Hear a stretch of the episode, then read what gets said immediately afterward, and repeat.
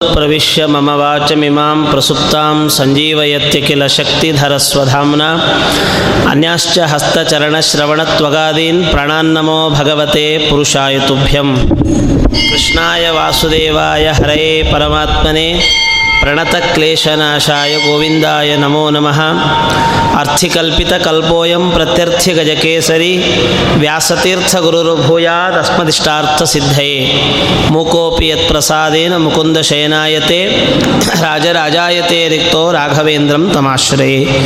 श्रीगुरुभ्यो नमः। हरिः ओम्। ಈ ಆರಾಧನೆಯ ಪರ್ವಕಾಲದಲ್ಲಿ ರಾಘವೇಂದ್ರ ತೀರ್ಥ ಶ್ರೀಪಾದಂಗಳವರ ಭವ್ಯವಾದ ಕೃತಿ ಅಂತ ಕರೆಸಿಕೊಂಡದ್ದು ಗೀತಾ ವಿವೃತಿ ಹಲವು ವ್ಯಾಖ್ಯಾನಗಳನ್ನು ರಚನೆ ಮಾಡಿದ್ದಾರೆ. ಜನಸಾಮಾನ್ಯರ ಹತ್ತಿರವಾಗುವಂತೆ ಗೀತಾ ವಿವೃತ್ತಿಯನ್ನು ರಚನೆ ಮಾಡಿದ್ದಾರೆ. ಅಂಥ ಒಂದು ಗೀತಾ ವಿವೃತ್ತಿಯನ್ನು ಆಧರಿಸಿ ಕಳೆದ ಎರಡು ದಿನಗಳಿಂದ ಆರು ಅಧ್ಯಾಯಗಳಿಗೆ ಇಬ್ಬರಂತೆ ಆರು ಅಧ್ಯಾಯಗಳಲ್ಲಿ ಬರುವಂತಹ ಒಂದು ಪ್ರಶ್ನೆಗಳನ್ನು ಆಯ್ಕೆ ಮಾಡಿ ಶ್ರೇಷ್ಠ ವಿದ್ವಾಂಸರಿಂದ ಉತ್ತರವನ್ನು ಕೊಡಿಸುವಂತಹ ಒಂದು ವಿಶಿಷ್ಟ ಸಂವಾದ ಕಾರ್ಯಕ್ರಮ ಮಠದಲ್ಲಿ ನಡೀತಾ ಇದೆ. ನಿನ್ನೆವರೆಗೂ ಕೂಡ ಹನ್ನೆರಡು ಅಧ್ಯಾಯಗಳಿಗೆ ಸಂಬಂಧಪಟ್ಟ ಹಾಗೆ ಪ್ರಶ್ನೋತ್ತರ ರೂಪದಲ್ಲಿ ಗೀತೆಯ ಚಿಂತನೆ ನಡೆದಿದೆ. ಹದಿಮೂರನೇ ಅಧ್ಯಾಯದಲ್ಲಿ ಈ ಕ್ಷೇತ್ರ ಕ್ಷೇತ್ರಜ್ಞ ಯೋಗ ವಿಭಾಗ ಅಂತ ಕರೀತಾರೆ. ಈ ಮೊದಲಿಗೆನೆ ಅರ್ಜುನ ಹೇಳ್ತಾನೆ, ಪ್ರಕೃತಿಂ ಪುರುಷಂ ಚೈವ ಕ್ಷೇತ್ರಂ ಕ್ಷೇತ್ರಜ್ಞಮೇವ ಚ ಏತದ್ವೇದಿತಮಿಚ್ಛಾಮಿ ಜ್ಞಾನಂ ಜ್ಞೇಯಂಚ ಕೇಶವ. ಈ ಒಂದು ಶರೀರವನ್ನು ಸಾಧನಾ ಶರೀರ ಅಂತ ಕರೀತಾರೆ. ಇದಕ್ಕಿರುವಷ್ಟು ಮಹತ್ವ ಇನ್ಯಾವುದೇ ಪ್ರಾಣಿಗಳ ಶರೀರಕ್ಕೆ ಖಂಡಿತವಾಗಿಯೂ ಕೂಡ ಇಲ್ಲ. ಆದರೆ ಇದನ್ನು ಬಳಸ್ಕೊಳ್ಬೇಕು. ಈ ಹಿನ್ನೆಲೆಯಲ್ಲಿ ಕೃಷ್ಣ ಇದಕ್ಕೊಂದು ಡೆಫಿನೇಷನ್ ಕೊಡ್ತಾನೆ ಈ ಒಂದು ಶರೀರ ಇದೇನಿದೆ? ಇದೊಂದು ಕ್ಷೇತ್ರ. ಒಬ್ಬ ರೈತ ಒಳ್ಳೆಯ ಕ್ಷೇತ್ರವನ್ನು ಆಯ್ಕೆ ಮಾಡಿ, ಅಲ್ಲಿ ಉಳುಮೆಯನ್ನು ಮಾಡಿ, ಬೀಜವನ್ನು ಬಿತ್ತಿ, ಫಸಲನ್ನು ತೆಗಿಬಹುದು. ಹೀಗಾಗಿ ಈ ಜೀವನಿಗೆ ಅನೇಕ ಶರೀರಗಳನ್ನು ದಾಟಿ ಬಂದ ಈ ಒಂದು ಜೀವಕ್ಕೆ ಈ ಒಂದು ಶರೀರ ಅಂತೇನಿದೆಯಲ್ಲ ಇದು ಅತ್ಯುತ್ತಮವಾಗಿರುವಂತಹ ಒಂದು ಕ್ಷೇತ್ರ ಅಂತ ಕರೀತಾರೆ. ಹಾಗಾಗಿ ಈ ಒಂದು ಕ್ಷೇತ್ರವನ್ನು ಆಧಾರವಾಗಿಟ್ಟುಕೊಂಡು ನಾವು ಈ ಜೀವ ಒಳ್ಳೆಯ ತತ್ವಜ್ಞಾನವೆಂಬ ಫಸಲನ್ನು ಪಡಿಬಹುದು.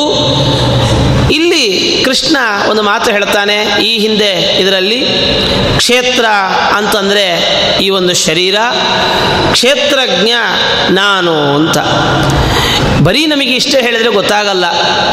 ಹಾಗಾಗಿ ಆಚಾರ್ಯರ ಬಳಿಯಲ್ಲಿ ನಮ್ಮ ಪಕ್ಕದಲ್ಲಿ ಗುರುಗಳಾಗಿರುವ ಡಾಕ್ಟರ್ ರಂಗನಾಥ್ ಆಚಾರ್ ಕಟ್ಟಿ ಇವರಿದ್ದಾರೆ. ಒಳ್ಳೆಯ ನಮ್ಮ ಪೂರ್ಣಪ್ರಜ್ಞ ಸಂಶೋಧನಾ ಮಂದಿರದ ಸಂಶೋಧಕರು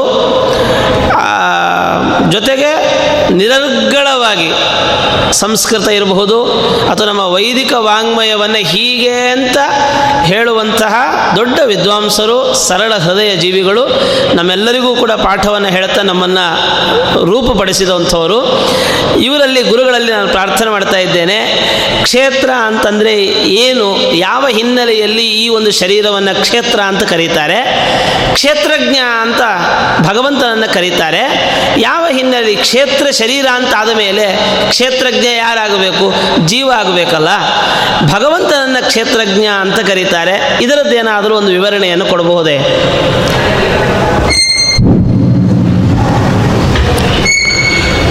व्यासाय भवनाशाय श्रीशाय गुणराशये हृदयाय शुद्धविद्याय मध्वाय च नमो नमः। मिथ्या सिद्धांत दुर्ध्वांत विध्वंसन विचक्षण जयतीर्थाख्यतरणि भासताम नो हृदंबरे। अर्थिकल्पित कल्पोयम प्रत्यर्थि गजकेसरी व्यासतीर्थ गुरुर्भूजात अस्वदिष्टार्थ सिद्धये। तपो विद्या विरक्त्यादि सद्गुणौ घाकरानहं वादिराज गुरून् वंदे हयग्रीव दयाश्रियान। पूज्याय राघवेन्द्राय सत्यधर्मरताय च भजताम कल्पवृक्षाय नमतां कामधेनवे। अस्मद्गुरुसमारम्भां ಟೀಕಾಕೃತ್ಪಾದ ಮಧ್ಯಮ ಶ್ರೀಮದಾಚಾರ್ಯ ಪರ್ಯಂತಾಂ ವಂದೇ ಗುರು ಪರಂಪರಾಂ ಶ್ರೀ ಗುರುಭ್ಯೋ ನಮಃ ಹರಿ ಓಂ. ಈ ಭಗವದ್ಗೀತೆಯನ್ನು ನಮ್ಮ ಶ್ರೀಮದ್ ಆನಂದತೀರ್ಥ ಭಗವತ್ಪಾದರು ಗೀತಾ ಭಾಷ್ಯದಲ್ಲಿ ಮಹಾಭಾರತ ಪಾರಿಜಾತ ಮಧುಭೂತಾಂ ಗೀತಾಂ ಉಪನಿಬಂಧ ಎಂಬುದಾಗಿ ಮಹಾಭಾರತವೆಂಬ ಪಾರಿಜಾತ ಪುಷ್ಪದ ಮಧುರಸ ಅಂದರೆ ಅದು ಭಗವದ್ಗೀತೆ. ಹೂವು ನೋಡಲಿಕ್ಕೆ ಎಷ್ಟೇ ಮನೋಹರವಾಗಿದ್ದರೂ ಕೂಡ ಸಾವಿರಾರು ಜನರ ಹೃದಯಗಳನ್ನು ಸೆಳೆಯಬಲ್ಲಂಥ ಸಾಮರ್ಥ್ಯ ಹೂವಿಗಿದ್ದರೂ ಕೂಡ ಹೂವಿಗೆ ಮಹತ್ವ ಕೊಡೋದು ಅದರ ಸೌಂದರ್ಯಕ್ಕಲ್ಲ. ಹೂವಿನಲ್ಲಿ ಅಡಕವಾಗಿರತಕ್ಕಂತಹ ಹೂವಿನ ಸಾರಭಾಗವಾದ ಮಧುರಸದಿಂದ ಹೂವಿಗೆ ಮಹತ್ವ. ಅದೇ ರೀತಿ ಹದಿನೆಂಟು ಪರ್ವಗಳಿಂದ ಕೂಡಿರತಕ್ಕಂತಹ, ಲಕ್ಷಕ್ಕೂ ಮಿಕ್ಕಿದ ಶ್ಲೋಕಗಳಿಂದ ಕೂಡಿರತಕ್ಕಂತಹ ಇಡೀ ಮಹಾಭಾರತಕ್ಕೆ ಮಹತ್ವ ಬಂದಿದ್ದರೆ ಅದು ಮಹಾಭಾರತದ ಭೀಷ್ಮ ಪರ್ವದಲ್ಲಿ ಅಡಕವಾಗಿರತಕ್ಕಂತಹ ಭಗವದ್ಗೀತೆಯಿಂದ ಆದ್ದರಿಂದಲೇ ಶ್ರೀಮದಾಚಾರ್ಯರು ಗೀತಾ ತಾತ್ಪರ್ಯದಲ್ಲಿ, ಗೀತಾ ಭಾಷ್ಯದಲ್ಲಿ ಇದನ್ನು ಮಹಾಭಾರತವೆಂಬ ಪಾರಿಜಾತ ಪುಷ್ಪದ ಮಧುರಸ ಅಂತ ಹೇಳಿ ಕರೆದಿದ್ದಾರೆ. ಈ ಭಗವದ್ಗೀತೆಯಲ್ಲಿ ಒಟ್ಟು ಹದಿನೆಂಟು ಅಧ್ಯಾಯಗಳಿವೆ. ಈ ಹದಿನೆಂಟು ಅಧ್ಯಾಯಗಳನ್ನು ಆರು ಆರು ಅಧ್ಯಾಯಗಳ ಮೂರು ಮೂರು ಗುಂಪಾಗಿ ವಿಂಗಡಿಸ್ತಾರೆ. ಒಂದರಿಂದ ಆರು ಅಧ್ಯಾಯಗಳನ್ನು ಪ್ರಥಮ ಷಟ್ಕ ಅಂತ ಕರೀತಾರೆ. ಏಳರಿಂದ ಹನ್ನೆರಡು ಅಧ್ಯಾಯಗಳನ್ನು ದ್ವಿತೀಯ ಷಟ್ಕ ಅಂತ ಕರೀತಾರೆ. ಷಟ್ಕ ಅಂದರೆ ನಾವು ಹೇಳ್ತೇವೆ ಇವರು ನಮ್ಮ ಷಟ್ಕ, ಆ ಷಟ್ಕ ಅಲ್ಲ. ಷಟ್ ಅಂದರೆ ಆರು. ಆರು ಅಧ್ಯಾಯಗಳ ಗುಂಪಿಗೆ ಷಟ್ಕ. ಒಂದರಿಂದ ಆರು ಅಧ್ಯಾಯಗಳನ್ನು ಪ್ರಥಮ ಷಟ್ಕ. ಏಳರಿಂದ ಹನ್ನೆರಡು ಅಧ್ಯಾಯಗಳನ್ನು ದ್ವಿತೀಯ ಷಟ್ಕ. ಇನ್ನು ಹದಿಮೂರರಿಂದ ಹದಿನೆಂಟು ಅಧ್ಯಾಯಗಳನ್ನು ತೃತೀಯ ಷಟ್ಕ ಎಂಬುದಾಗಿ ಕರೀತಾರೆ. ಈ ಹದಿನೆಂಟು ಅಧ್ಯಾಯಗಳ ಗೀತೆ ಏನು ಹೇಳಲಿಕ್ಕೆ ಹೊರಟಿದೆ? ರಾಘವೇಂದ್ರ ಸ್ವಾಮಿಗಳು ಗೀತಾವಿವೃತ್ತಿಯ ಪ್ರಾರಂಭದಲ್ಲಿ ತಿಳಿಸಿಕೊಡ್ತಾರೆ. ಯಾಕಂದರೆ ಇಡೀ ಗ್ರಂಥದಲ್ಲಿ ಏನು ಹೇಳ್ತಾರೆ ಎಂಬುದನ್ನು ಪ್ರಾರಂಭದಲ್ಲಿ ಹೇಳಿದರೆ ಗ್ರಂಥ ಓದುಗರಿಗೆ ಆ ಗ್ರಂಥದಲ್ಲಿ ಸ್ವಲ್ಪ ವಿಶೇಷವಾದ ಆಸಕ್ತಿ ಉಂಟಾಗ್ತದೆ. ಮೊದಲೇ ತಿಳಿಸ್ಬಿಡ್ಬೇಕು ಈ ಗ್ರಂಥದಲ್ಲಿ ಏನು ಹೇಳ್ತಾ ಇದ್ದಾರೆ ಅಂತ ಹೇಳಿ. ಅದನ್ನು ಪ್ರಾರಂಭದಲ್ಲಿ ಹೇಳ್ತಾ ಇದ್ದಾರೆ, ಪ್ರಥಮ ಶ್ಲೋಕ ವ್ಯಾಖ್ಯಾನದಲ್ಲಿ. ಪ್ರಥಮ ಷಟ್ಕೆ ಜ್ಞಾನೋಪಾಯೋಕ್ತಿ ದ್ವಿತೀಯ ಷಟ್ಕೆ ಜ್ಞಾನೋಕ್ತಿ ತೃತೀಯ ಷಟ್ಕೆ ಪ್ರಾಗುಕ್ತಸ್ಯ ಪ್ರಪಂಚನಂ ಕ್ರಿಯತೆ ಇತಿ ವಿವೇಕ. ಒಂದರಿಂದ ಆರು ಅಧ್ಯಾಯಗಳಲ್ಲಿ ಜ್ಞಾನೋಪಾಯಗಳನ್ನು ಹೇಳಿದಾರಂತೆ ಜ್ಞಾನ ಅಂದರೆ ಭಗವಂತನ ಸಾಕ್ಷಾತ್ಕಾರ. ಆ ಭಗವಂತನ ಸಾಕ್ಷಾತ್ಕಾರಕ್ಕೆ ಮುಖ್ಯವಾಗಿ ಎರಡು ಉಪಾಯಗಳು. ಒಂದು ಕರ್ಮೋಪಾಯ, ಇನ್ನೊಂದು ಧ್ಯಾನೋಪಾಯ. ನಿಷ್ಕಾಮ ಕರ್ಮಯೋಗ ಧ್ಯಾನ ಯೋಗ ಅದರಲ್ಲಿ ಕರ್ಮಯೋಗ ಇದೆಯಲ್ಲ, ಅದು ಬಾಕ್ಯ ಉಪ ಬಹಿರಂಗ ಉಪಾಯ ಅಂತರಂಗ ಉಪಾಯ ಅಂತ ಹೇಳ್ತಾರೆ. ಕರ್ಮಯೋಗವನ್ನು ಬಹಿರಂಗ ಉಪಾಯ ಅಂತ ಕರೀತಾರೆ. ಅಂದರೆ ನಾವು ಕರ್ಮಗಳನ್ನು ಮಾಡೋದು ಕೈ ಮುಂತಾಗಿರ್ತಕ್ಕಂಥ ಹೊರಗಿನ ಅವಯವಗಳಿಂದ. ಆದ್ದರಿಂದ ಕರ್ಮಯೋಗ ಅನುಷ್ಠಾನ ಮಾಡಬೇಕಾದ್ರೆ ಹೊರಗಿನ ಅವಯವಗಳ ಅವಶ್ಯಕತೆ ಇದೆ. ಆದ್ದರಿಂದ ಕರ್ಮಯೋಗವನ್ನು ಬಹಿರಂಗೋಪಾಯ ಅಂತ ಕರೀತಾರೆ. ಧ್ಯಾನ ಮಾಡಬೇಕಾದ್ರೆ ಒಳಗಿನ ಮನಸ್ಸಿನಿಂದ ಮಾಡೋದು. ಆದ್ದರಿಂದಾಗಿ ಧ್ಯಾನವನ್ನು ಅಂತರಂಗ ಯೋಗ ಅಂತ ಕರೀತಾರೆ. ಅದರಲ್ಲಿ ಒಂದರಿಂದ ಐದು ಅಧ್ಯಾಯಗಳಿಗೆ ಬುದ್ಧಿರ್ ಯೋಗೇ ತ್ರಿಮಾಂಶುಣು ಎಂಬ ಶ್ಲೋಕದಿಂದ ಹಿಡಿದುಕೊಂಡು ಐದನೇ ಅಧ್ಯಾಯದವರೆಗೆ ಭಗವಂತ ಕರ್ಮಯೋಗದ ನಿರೂಪಣೆಯನ್ನು ಮಾಡಿದ್ದಾನೆ. ಇದು ಜ್ಞಾನಕ್ಕೆ ಒಂದು ಉಪಾಯ. ಇನ್ನು ಆರನೇ ಅಧ್ಯಾಯದಲ್ಲಿ ಸಂಪೂರ್ಣವಾಗಿ ಭಗವಂತನ ಸಾಕ್ಷಾತ್ಕಾರಕ್ಕೆ ಸಾಧನವಾಗಿರತಕ್ಕಂತಹ ಧ್ಯಾನಯೋಗದ ನಿರೂಪಣೆಯನ್ನು ಮಾಡಿದ್ದಾನೆ. ಭಗವಂತನ ಸಾಕ್ಷಾತ್ಕಾರ, ಧ್ಯಾನ ಅಂದರೆ ಸಾಕ್ಷಾತ್ಕಾರ. ಆ ಸಾಕ್ಷಾತ್ಕಾರಕ್ಕೆ ಉಪಾಯಗಳು ಎರಡು, ಒಂದು ಕರ್ಮಯೋಗ, ಇನ್ನೊಂದು ಧ್ಯಾನ ಯೋಗ ಐದನೇ ಅಧ್ಯಾಯದವರೆಗೆ ಕರ್ಮಯೋಗದ ನಿರೂಪಣೆ. ಆರನೇ ಅಧ್ಯಾಯದಲ್ಲಿ ಭಗವಂತನ ಜ್ಞಾನಕ್ಕೆ ಸಾಧನವಾಗಿರತಕ್ಕಂತಹ ಅಂತರಂಗ ಉಪಾಯ ಎನಿಸಿರತಕ್ಕಂತಹ ಧ್ಯಾನ ಯೋಗದ ನಿರೂಪಣೆಯನ್ನು ಮಾಡಿದ್ದಾನೆ. ಇನ್ನು ಉಳಿದ ಏಳರಿಂದ ಹನ್ನೆರಡು ಅಧ್ಯಾಯಗಳಲ್ಲಿ ಜ್ಞಾನ ಅಂದರೆ ಭಗವಂತ ಮಹಿಮೆಯನ್ನು ಜ್ಞಾನ ಅಂತ ಕರೀತಾರೆ. ಭಗವಂತನ ಮಹಿಮೆಯನ್ನು ಯಾಕಂದರೆ ಭಗವಂತನಲ್ಲಿ ಮಹಿ ಭಕ್ತಿ ಉಂಟಾಗಬೇಕಲ್ವಾ? ಭಗವಂತನಲ್ಲಿ ಭಕ್ತಿ ಉಂಟುವಾಗಿದ್ರೆ ಅವನ ಮಹಾತ್ಮದ ಅರಿವು ಬೇಕು. ಅವನ ಮಹಾತ್ಮದ ಅರಿವನ್ನು ಉಂಟು ಮಾಡೋದಕ್ಕೋಸ್ಕರವಾಗಿ ಏಳರಿಂದ ಹನ್ನೆರಡು ಅಧ್ಯಾಯಗಳನ್ನು ಅಧ್ಯಾಯಗಳಲ್ಲಿ ಭಗವಂತನ ಮಹಿಮೆಯನ್ನು ಹೇಳಿದ್ದಾರೆ. ಇನ್ನು ಹದಿಮೂರರಿಂದ ಹದಿನೆಂಟು ಅಧ್ಯಾಯಗಳಲ್ಲಿ ಪ್ರಾಗುಕ್ತಸ್ಯ ಪ್ರಪಂಚನಂ ಕ್ರಿಯತೆ ಇತಿ ವಿವೇಕ. ಹಿಂದೆ ಹೇಳಿದ್ದರ ವಿಸ್ತಾರ ನಿರೂಪಣೆಯನ್ನು ಹದಿಮೂರರಿಂದ ಹದಿನೆಂಟು ಅಧ್ಯಾಯಗಳಲ್ಲಿ ಹೇಳಿದ್ದಾರೆ. ಇದು ನಾವು ಹೇಳ್ತಕ್ಕಂತಹ ಸಿದ್ಧಾಂತ. ಆದರೆ ಅದ್ವೈತಗಳೇನು ಹೇಳ್ತಾರೆ ಅಂದರೆ ತತ್ವಮಸಿ ಎಂಬ ಶ್ರುತಿಯ ಅರ್ಥವನ್ನು ಭಗವದ್ಗೀತೆ ಹೇಳಿ ಹೊರಟಿದೆ. ಭಗವದ್ಗೀತೆಯಲ್ಲಿ ಮೂರು ಪದಗಳಿದೆ. ತತ್, ತ್ವಂ, ಅಸಿ. ತತ್ ಎಂಬ ಶಬ್ದ ಪರಬ್ರಹ್ಮನನ್ನು ಹೇಳ್ತಾ ಇದೆ. ತ್ವಂ ಎಂಬ ಶಬ್ದ ಜೀವಾತ್ಮನನ್ನು ಹೇಳ್ತಾ ಇದೆ. ಅಸಿ ಎಂಬ ಶಬ್ದ ಅವರಿಬ್ಬರು ಒಂದು ಅಂತ ಹೇಳ್ತಾ ಇದೆ. ಭಗವಂತನನ್ನು ಹೇಳೋದಕ್ಕೋಸ್ಕರ ಆರು ಅಧ್ಯಾಯಗಳು, ಜೀವಾತ್ಮನನ್ನು ಹೇಳೋದಕ್ಕೋಸ್ಕರ ಆರು ಅಧ್ಯಾಯಗಳು, ಅವರಿಬ್ಬರು ಒಂದು ಅಂತ ಹೇಳೋದಕ್ಕೋಸ್ಕರವಾಗಿ ಆರು ಅಧ್ಯಾಯಗಳು ಅಂತ ಹೇಳಿ ಅವರು ವ್ಯಾಖ್ಯಾನ ಮಾಡ್ತಾರೆ. ಆದರೆ ಇದು ನಮಗೆ ಸಮ್ಮತ ಅಲ್ಲ. ಯಾಕಂದರೆ ಭಗವಂತ ಮತ್ತು ಜೀವಾತ್ಮರಿಗೆ ಭೇದ ಇದೆ ಅಂತ ಹೇಳಿ ನಾವು ಒಪ್ಪತಕ್ಕಂಥವರು. ಭಗವದ್ಗೀತೆಯಾದ್ಯಂತ ನಾವು ಎಲ್ಲೂ ನೋಡಿದರೂ ಕೂಡ ಭೇದದ ನಿರೂಪಣೆ ಕಂಡೇ ಬರ್ತದೆ ಹೊರತು ಅಭೇದದ ನಿರೂಪಣೆ ಕಂಡು ಬರೋದೇ ಇಲ್ಲ.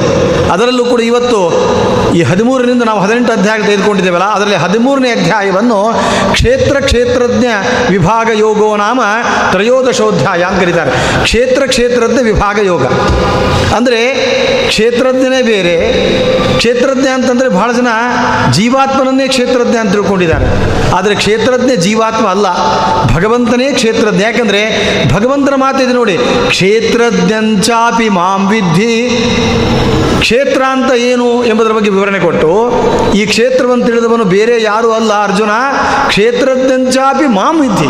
ಕ್ಷೇತ್ರಜ್ಞ ಅಂದರೆ ಅದು ನಾನೇ ಅಂತ ತಿಳಿ ಅಂತೇಳಿ ಸ್ಪಷ್ಟವಾಗಿ ಹೇಳಿದ ಕಾರಣದಿಂದಾಗಿ, ಕ್ಷೇತ್ರಜ್ಞ ಭಗವಂತ, ಜೀವಾತ್ಮ ಅಲ್ಲ ಅಂತ ಗೊತ್ತಾಗ್ತದೆ. ಅದರಲ್ಲೂ ಕೂಡ ಹದಿಮೂರನೇ ಅಧ್ಯಾಯದಲ್ಲಿ ಹಲವಾರು ವಿಶೇಷಾಂಶಗಳಿವೆ. ಇಲ್ಲಿ ಪ್ರಾರಂಭದಲ್ಲಿ ಅರ್ಜುನ ಪ್ರಶ್ನೆ ಮಾಡ್ತಾನೆ ಕೃಷ್ಣ ಪರಮಾತ್ಮರಲ್ಲಿ. ಅರ್ಜುನ ಆಚ ಪ್ರಕೃತಿಂ ಪುರುಷಂ ಚೈವ, ಕ್ಷೇತ್ರಂ ಕ್ಷೇತ್ರಜ್ಞಮೇವ ಚ ಏತದ್ವೇದಿತು ಮಿಚ್ಛಾಮಿ ಜ್ಞಾನಂ ಜ್ಞೇಯಂಚ ಕೇಶವ. ಒಟ್ಟು ಆರು ಪ್ರಶ್ನೆ ಮಾಡ್ತಾ ಇದ್ದಾನೆ. ಅರ್ಜುನ, ಕೃಷ್ಣ, ಪ್ರಕೃತಿ ಅಂದರೆ ಏನು? ಪುರುಷ ಅಂತ ಯಾವುದನ್ನು ಕರೀತಾರೆ? ಪ್ರಗತಿಂ ಪುರುಷಂ ಜೈವ ಕ್ಷೇತ್ರಂ ಕ್ಷೇತ್ರಜ್ಞಮೇವದ. ಕ್ಷೇತ್ರ ಅಂದರೆ ಯಾವುದು? ಈ ಕ್ಷೇತ್ರವನ್ನು ತಿಳಿದಿರತಕ್ಕಂಥ ಕ್ಷೇತ್ರಜ್ಞ ಅಂತೇಳಿ ಯಾರನ್ನು ಕರೀತಾರೆ? ಇನ್ನು ಧ್ಯಾನಂ ಧ್ಯೇಯಂಚ ಕೇಶವ. ಧ್ಯಾನ ಧ್ಯಾನ ಶಬ್ದಕ್ಕೆ ಇಲ್ಲಿ ಧ್ಯಾನ ಸಾಧನ ಅಂತೇಳಿ ರಾಘವೇಂದ್ರ ಸ್ವಾಮಿಗಳು ಗೀತಾವೃತ್ತಿಯಲ್ಲಿ ವ್ಯಾಖ್ಯಾನ ಮಾಡಿದರೆ ಧ್ಯಾನ ಸಾಧನ ಯಾವುದು? ನಾವು ಮೋಕ್ಷವನ್ನು ಹೊಂದಬೇಕು ಅಂತಾದರೆ, ಸಿದ್ಧಿಯನ್ನು ಪಡಿಬೇಕು ಅಂತಾದರೆ ಮುಖ್ಯವಾಗಿ ತಿಳಿದುಕೊಳ್ಳಬೇಕಾಗಿರತಕ್ಕಂಥ ಧ್ಯೇಯ ಅಂದರೆ ಯಾವುದು? ಅದನ್ನು ತಿಳಿಸು ಅಂತ ಹೇಳಿ. ಈ ಶ್ಲೋಕವನ್ನು ನಾವು ತ್ರಯೋದಶಾಧ್ಯಾಯದ ಪ್ರಾರಂಭದಲ್ಲಿ ಪಠಿಸ್ತೇವೆ ಮಾಧ್ವರು ಆದರೆ ಗೋರಖ್ಪುರದಿಂದ ವಿಸ್ತೃತವಾದ ಪುಸ್ತಕಗಳಲ್ಲಿ ಈ ಶ್ಲೋಕವೇ ಮಂಗಮಯವಾಗಿದೆ. ಉತ್ತರ ಭಾರತದಿಂದ ಎಷ್ಟೆಷ್ಟು ಗೀತಾ ಪುಸ್ತಕಗಳು ಪ್ರಿಂಟವಾಗಿದೆಯೋ ಆ ಎಲ್ಲ ಗೀತಾ ಪುಸ್ತಕಗಳಲ್ಲಿ ಈ ತ್ರಯೋದಶಾಧ್ಯಾಯದ ಮೊದಲನೇ ಶ್ಲೋಕವೇ ಮಂಗಮಾಯ. ಇದು ಇಲ್ಲವೇ ಇಲ್ಲ. ಒಟ್ಟು ಗೀತೆಯ ಶ್ಲೋಕಗಳು ಏಳ್ನೂರು ಶ್ಲೋಕಗಳು ಅಂತ ಹೇಳ್ತಾರೆ. ಕೆಲವರು ಗೀತೆಯ ಶ್ಲೋಕಗಳು ಏಳ್ನೂರಲ್ಲ ಇನ್ನೂ ಹೆಚ್ಚಿದೆ ಅಂತೇಳಿ ಅದಕ್ಕೆ ಭೀಷ್ಮ ಪರ್ವದಲ್ಲಿ ಆಧಾರವಾಗಿ ಭೀಷ್ಮ ಪರ್ವದಲ್ಲಿ ಬಂದಿರತಕ್ಕಂಥ ಕೆಲವು ಶ್ಲೋಕಗಳನ್ನು ಉದಾಹರಿಸ್ತಾರೆ. ಷಟ್ಶತಾನಿ ಸವಿಂಶಾನಿ ಶ್ಲೋಕಾನಾಂ ಪ್ರಾಹಕೇಶವ. ಅರ್ಜುನ ಸಪ್ತಶ ಪಂಚಾಶತ್ ಸಪ್ತ ಷಷ್ಠಿಂತು ಸಂಜಯ. ಧೃತರಾಷ್ಟ್ರ ಶ್ಲೋಕಮೇಕಂ ಗೀತಾಯಾಮ್ ಅಂತ ಹೇಳಿ ಷಟ್ಶತಾನಿ ಸವಿಂಶಾನಿ ಅಂದರೆ ಆರುನೂರ ಇಪ್ಪತ್ತು ಶ್ಲೋಕಗಳನ್ನು ಭಗವದ್ಗೀತೆಯಲ್ಲಿ ಕೃಷ್ಣ ಹೇಳಿರೋದಂತ. ಷಟ್ಶತಾನಿ ಸವಿಂಶಾನಿ ಶ್ಲೋಕಾನಾಂ ಪ್ರಾಹಕೇಶವ. ಅರ್ಜುನ ಸಪ್ತ ಪಂಚಾಶತ್ ಅರ್ಜುನ ಹೇಳಿದ ಶ್ಲೋಕಗಳ ಸಂಖ್ಯೆ ಐವತ್ತು. ಸಪ್ತ ಷಷ್ಠಿಂದು ಸಂಜಯ. ಅರವತ್ತೇಳು ಶ್ಲೋಕಗಳನ್ನು ಹೇಳಿರ್ತಕ್ಕಂಥದ್ದು ಧೃತರಾಷ್ಟ್ರ ಶ್ಲೋಕಮೇಕಂ. ಧೃತರಾಷ್ಟ್ರ ಹೇಳ್ತಕ್ಕಂಥ ಶ್ಲೋಕ ಅದು ಒಂದಂತೆ. ಅದು ಯಾವುದು ಅಂದರೆ ಮೊದಲನೇ ಶ್ಲೋಕವೇ. ಧರ್ಮಕ್ಷೇತ್ರ ಕುರುಕ್ಷೇತ್ರ ಅಂತ. ಗೀತಾಯಾಮ್ ಮಾನ ಮುಚ್ಚದೆ ಇವು ಗೀತೆಯಲ್ಲಿ ಎಷ್ಟು ಶ್ಲೋಕಗಳು ಎಂಬ ವಿಷಯದಲ್ಲಿ ಪ್ರಮಾಣ ಒಟ್ಟು ಲೋಕ ಶ್ಲೋಕ ಶ್ಲೋಕಗಳನ್ನು ಪರಿಗಣನೆ ಮಾಡಿದರೆ ಆರುನೂರ ಏಳ್ನೂರ ನಲವತ್ತೆರಡು ಶ್ಲೋಕ ಆಗ್ತದೆ. ಆದರೆ ಈ ಶ್ಲೋಕ ಏಳ್ನೂರ ನಲವತ್ತೆರಡು ಶ್ಲೋಕಗಳು ಇಂದು ದೊರೆತಿರತಕ್ಕಂಥ ಗೀತಾ ಪುಸ್ತಕಗಳು ನಮಗೆ ದೊರೆಯೋದಿಲ್ಲ.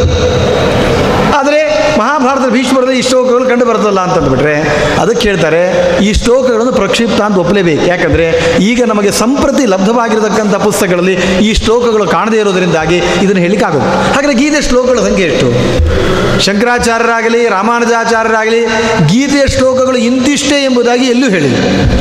ಮಧ್ವಾಚಾರ್ಯ ಪ್ರಕಾರ ತಿಳಿದುಕೊಳ್ಳೋಣ ಅಂದರೆ ಮಧ್ವಾಚಾರ್ಯರ ಗೀತಾ ಭಾಷೆ ಪ್ರಾರಂಭ ಆಗೋದೇ ದ್ವಿತೀಯಾಧ್ಯಾಯದ ಅಶೋಷ್ಟಾನ್ ಅನ್ವಶೋಧಸ್ತಂ ಎಂಬ ಶ್ಲೋಕದಿಂದ ಪ್ರಾರಂಭಿಸಿ. ಅಲ್ಲಿವರೆಗೆ ಇವರು ವ್ಯಾಖ್ಯಾನವೇ ಮಾಡಿದರು. ಒಟ್ಟು ಗೀತೆಯ ಶ್ಲೋಕದ ಸಂಖ್ಯೆ ಎಷ್ಟು ಎಂಬುದಾಗಿ ಭಾರಿ ವಿವಾದ. ಈ ವಿವಾದಕ್ಕೆ ಅಂತಿಮ ತೆರೆದೇಳುವರು ಅಂದರೆ ಪ್ರಾತಸ್ಮರಣೀಯರಾಗಿರತಕ್ಕಂತಹ ರಾಘವೇಂದ್ರ ಶ್ರೀಪಾದಂಗಳವರು ಅಂತ ಹೇಳಿದರೆ ತಪ್ಪಾಗಲಿಕ್ಕೆ ಅವರು ಗೀ, ಅವರ ಪ್ರಕಾರ ಗೀತೆಯಲ್ಲಿ ಏಳುನೂರ ಒಂದು ಶ್ಲೋಕಗಳು. ಅದನ್ನು ಏಳುನೂರ ಒಂದು ಶ್ಲೋಕಗಳು ಅಂತ ಇಲ್ಲಿ ಅವರು ಕಂಠದ ಎಲ್ಲಿ ಹೇಳಿಲ್ಲ. ಅವರು ಗೀತಾವಿರುತ್ತಿಯಲ್ಲಿ ಯಾವ ಶ್ಲೋಕಗಳನ್ನು, ಪ್ರತೀಕಗಳನ್ನು ಹಿಡಿದಿದ್ದಾರೋ ಅದನ್ನು ಲೆಕ್ಕ ಹಾಕಿದರೆ ಏಳುನೂರ ಒಂದು ಶ್ಲೋಕಗಳಾಗ್ತದೆ. ಈ ತ್ರಯೋದಶಾಧ್ಯಾಯದಲ್ಲಿ ಈ ಶ್ಲೋಕವನ್ನು ಅವರು ತಗೊಂಡಿದ್ದಾರೆ. ಹೇಳಿದ್ದಾರೆ ಪ್ರಕೃತಿಂ ಪುರುಷಂ ಚೈ ಅರ್ಜುನ ಉವಾಚ. ಪ್ರಕೃತಿಂ ಪುರುಷಂ ಚೈವ ಕ್ಷೇತ್ರಂ ಕ್ಷೇತ್ರಜ್ಞಮೇವ ಚ. ಏತದ್ವೇದಿತು ಮಿಚ್ಛಾಮಿ ಧ್ಯಾನಂ ತೇ ಯಂಚ ಕೇಶವ ಅಂತ ಹೇಳಿ ಬದಲು ಪ್ರಶ್ನೆ ಮಾಡ್ತಾನೆ. ಅದಕ್ಕೋಸ್ಕರ ಕೃಷ್ಣ ಪರಮಾತ್ಮ ಉತ್ತರ ಕೊಡ್ತಾ ಹೋಗ್ತಾನೆ. ಶ್ರೀ ಭಗವಾನ್ ವಾಚ ಇದಂ ಶರೀರಂ ಕೌಂತೇಯ ಕ್ಷೇತ್ರಮಿತ್ಯಭಿಧೀಯತೆ ಅಂತೇಳಿ ಕೃಷ್ಣ ಪರಮಾತ್ಮ ಉತ್ತರ ಸ್ಟಾರ್ಟ್ ಆಗುತ್ತೆ. ಈ ಶ್ಲೋಕ ಬೇರೆ ಯಾರ ಮುದ್ರಿತ ಪುಸ್ತಕಗಳು ಕಂಡು ಬರೋದಿಲ್ಲ. ರಾಘವೇಂದ್ರ ಸ್ವಾಮಿಗಳ ಗೀತಾಭಿವೃತ್ತಿಯಲ್ಲಿ ಮಾತ್ರ ಈ ಶ್ಲೋಕ ವಿಶೇಷವಾಗಿ ಕಂಡು ಬರ್ತಾ ಇರೋದ್ರಿಂದಾಗಿ ಭಗವದ್ಗೀತೆಯ ಶ್ಲ- ಶ್ಲೋಕಗಳ ಸಂಖ್ಯೆ ಏಳ್ನೂರ ಒಂದು ಅಂತ ಅವಶ್ಯವಾಗಿ ನಾವು ಹೇಳ್ಬೋದು. ಅಲ್ಲ, ಈ ಶ್ಲೋಕವನ್ನು ಯಾಕೆ ಪರಿಗಣನೆ ಮಾಡಬೇಕು ಅಂದರೆ, ಈ ಶ್ಲೋಕ ಪರಿಗಣನೆ ಮಾಡಿದ್ದಕ್ಕೆ ಮಾಡದೇ ಇದ್ರೆ ಮುಂದೆ ಉತ್ತರ ಕೊಟ್ಟಿದ್ದೇ ಸಂದ ಆಗೋದಿಲ್ಲ. ಮುಂದೆ ಈ ಶ್ಲೋಕಕ್ಕೆ ಅನುಗುಣವಾಗಿ ಉತ್ತರ ಕೊಡ್ತಾರೆ. ಪ್ರಕೃತಿ ಅಂದರೆ ಯಾವುದು? ಪುರುಷ ಅಂದರೆ ಯಾವುದು? ಕ್ಷೇತ್ರ ಅಂದೇನು ಕ್ಷೇತ್ರದ್ದೇನು ಎಲ್ಲ ವಿವರಣೆ ಕೊಡ್ತಾನೆ ಪ್ರಶ್ನೆ ಮಾಡದೆ ಉತ್ತರ ಕೊಡ್ತಾರಾ? ಉತ್ತರ ಕೊಡ್ಲಿಕ್ಕೆ ಸಾಧ್ಯವೇ ಇಲ್ಲ. ಯಾಕಂದರೆ ಭಗವಂತನ ಮಾತೇ ಇದೆ ನಾಪೃಷ್ಟ ಕಸ್ಯಚಿತ್ ಬ್ರೂಯ. ಯಾವುದೇ ವಿಷಯವನ್ನು ಕೂಡ ಗುರುಗಳಲ್ಲಿ ಬಂದು ಶಿಷ್ಯ ಶರಣಾಗಿ ಈ ವಿಷಯವನ್ನು ಹೇಳಿ ಅಂತ ಹೇಳಿದರೆ ಮಾತ್ರ ಹೇಳಬೇಕು. ಇಲ್ಲದೇ ಇದು ಗುಖ್ಯತಮಂ ಶಾಸ್ತ್ರಂ ಅಂತ ಹೇಳಿದ್ದಾರೆ. ಇಂಥ ಗೋಪ್ಯವಾಗಿರತಕ್ಕಂಥ ಗೀತಾಶಾಸ್ತ್ರವನ್ನು ಕಂಡ ಕಂಡವರಿಗೆ ಹೇಳೋ ಆಗಿಲ್ಲ ಅದು ಪ್ರಶ್ನೆ ಮಾಡದೇನೆ, ಪ್ರಶ್ನೆ ಶಿಷ್ಯ ಶರಣಾಗಿ ಬಂದು ಪ್ರಶ್ನೆ ಮಾಡದೆ ಹೇಳಲೇಬಾರದು ಅಂತಿದೆ ಇಲ್ಲಿ ಹೇಳ್ತಾ ಇದ್ದಾನೆ ಎಲ್ಲ ಪ್ರಶ್ನೆಗಳಿಗೆ ಉತ್ತರ ಅಂದರೆ ಹಿಂದಿನ ಶ್ಲೋಕದಲ್ಲಿ ಅರ್ಜುನ ಪ್ರಶ್ನೆ ಮಾಡಿದ್ದಾನೆ ಅಂತ ಒಪ್ಪಿಕೊಳ್ಳಬೇಕು. ಅದಕ್ಕೋಸ್ಕರ ಈ ಶ್ಲೋಕ ಸಂಗತವಾಗಿದೆ. ಈ ಶ್ಲೋಕವನ್ನು ನಮಗೆ ಕೊಟ್ಟು ಗೀತೆ ಶುದ್ಧ ಪಾಠವನ್ನು ನೀಡಿ ನಮಗೆ ಬಹಳ ಉಪಕಾರ ಮಾಡಿದ್ದಾರೆ. ಪ್ರಾತಸ್ಮರಣೀಯರಾಗಿರ್ತಕ್ಕಂಥ ರಾಘವೇಂದ್ರ ಸ್ವಾಮಿಗಳು ಅಂತೇಳಿ ಈ ಸಂದರ್ಭದಲ್ಲಿ ನಾವು ವಿಶೇಷವಾಗಿ ಸ್ಮರಿಸಬೇಕು. ಅಲ್ಲಿ ಪ್ರಶ್ನೆ ಮಾಡಿದಾಗ ಮೊದಲು ಕ್ಷೇತ್ರ ಅಂದ್ರೆ ಏನು, ಕ್ಷೇತ್ರಜ್ಞ ಏನು ಎಂಬುದರ ಬಗ್ಗೆ ವಿವರಣೆ ಕೊಡ್ತಾನೆ. ಯಾಕಂದರೆ ಈ ವಿಷಯದಲ್ಲಿ ವಿವಾದ ಹೆಚ್ಚಿದೆ. ಕ್ಷೇತ್ರಜ್ಞ ಅಂತಂದರೆ ಕೆಲವರು ಜೀವಾತ್ಮನನ್ನು ಕ್ಷೇತ್ರಜ್ಞ ಅಂತ ಕರೀತಾರೆ ಕೆಲವರು ಪರಮಾತ್ಮ ಅಂತ ಕರೀತಾರೆ. ಅದನ್ನು ವಿವಾದ ಇರೋದ್ರಿಂದ ಪ್ರಕೃತಿ ಪುರುಷ ಎಂಬುದರ ಬಗ್ಗೆ ನಂತರ ವಿವರಣೆ ಕೊಡ್ತಾನೆ.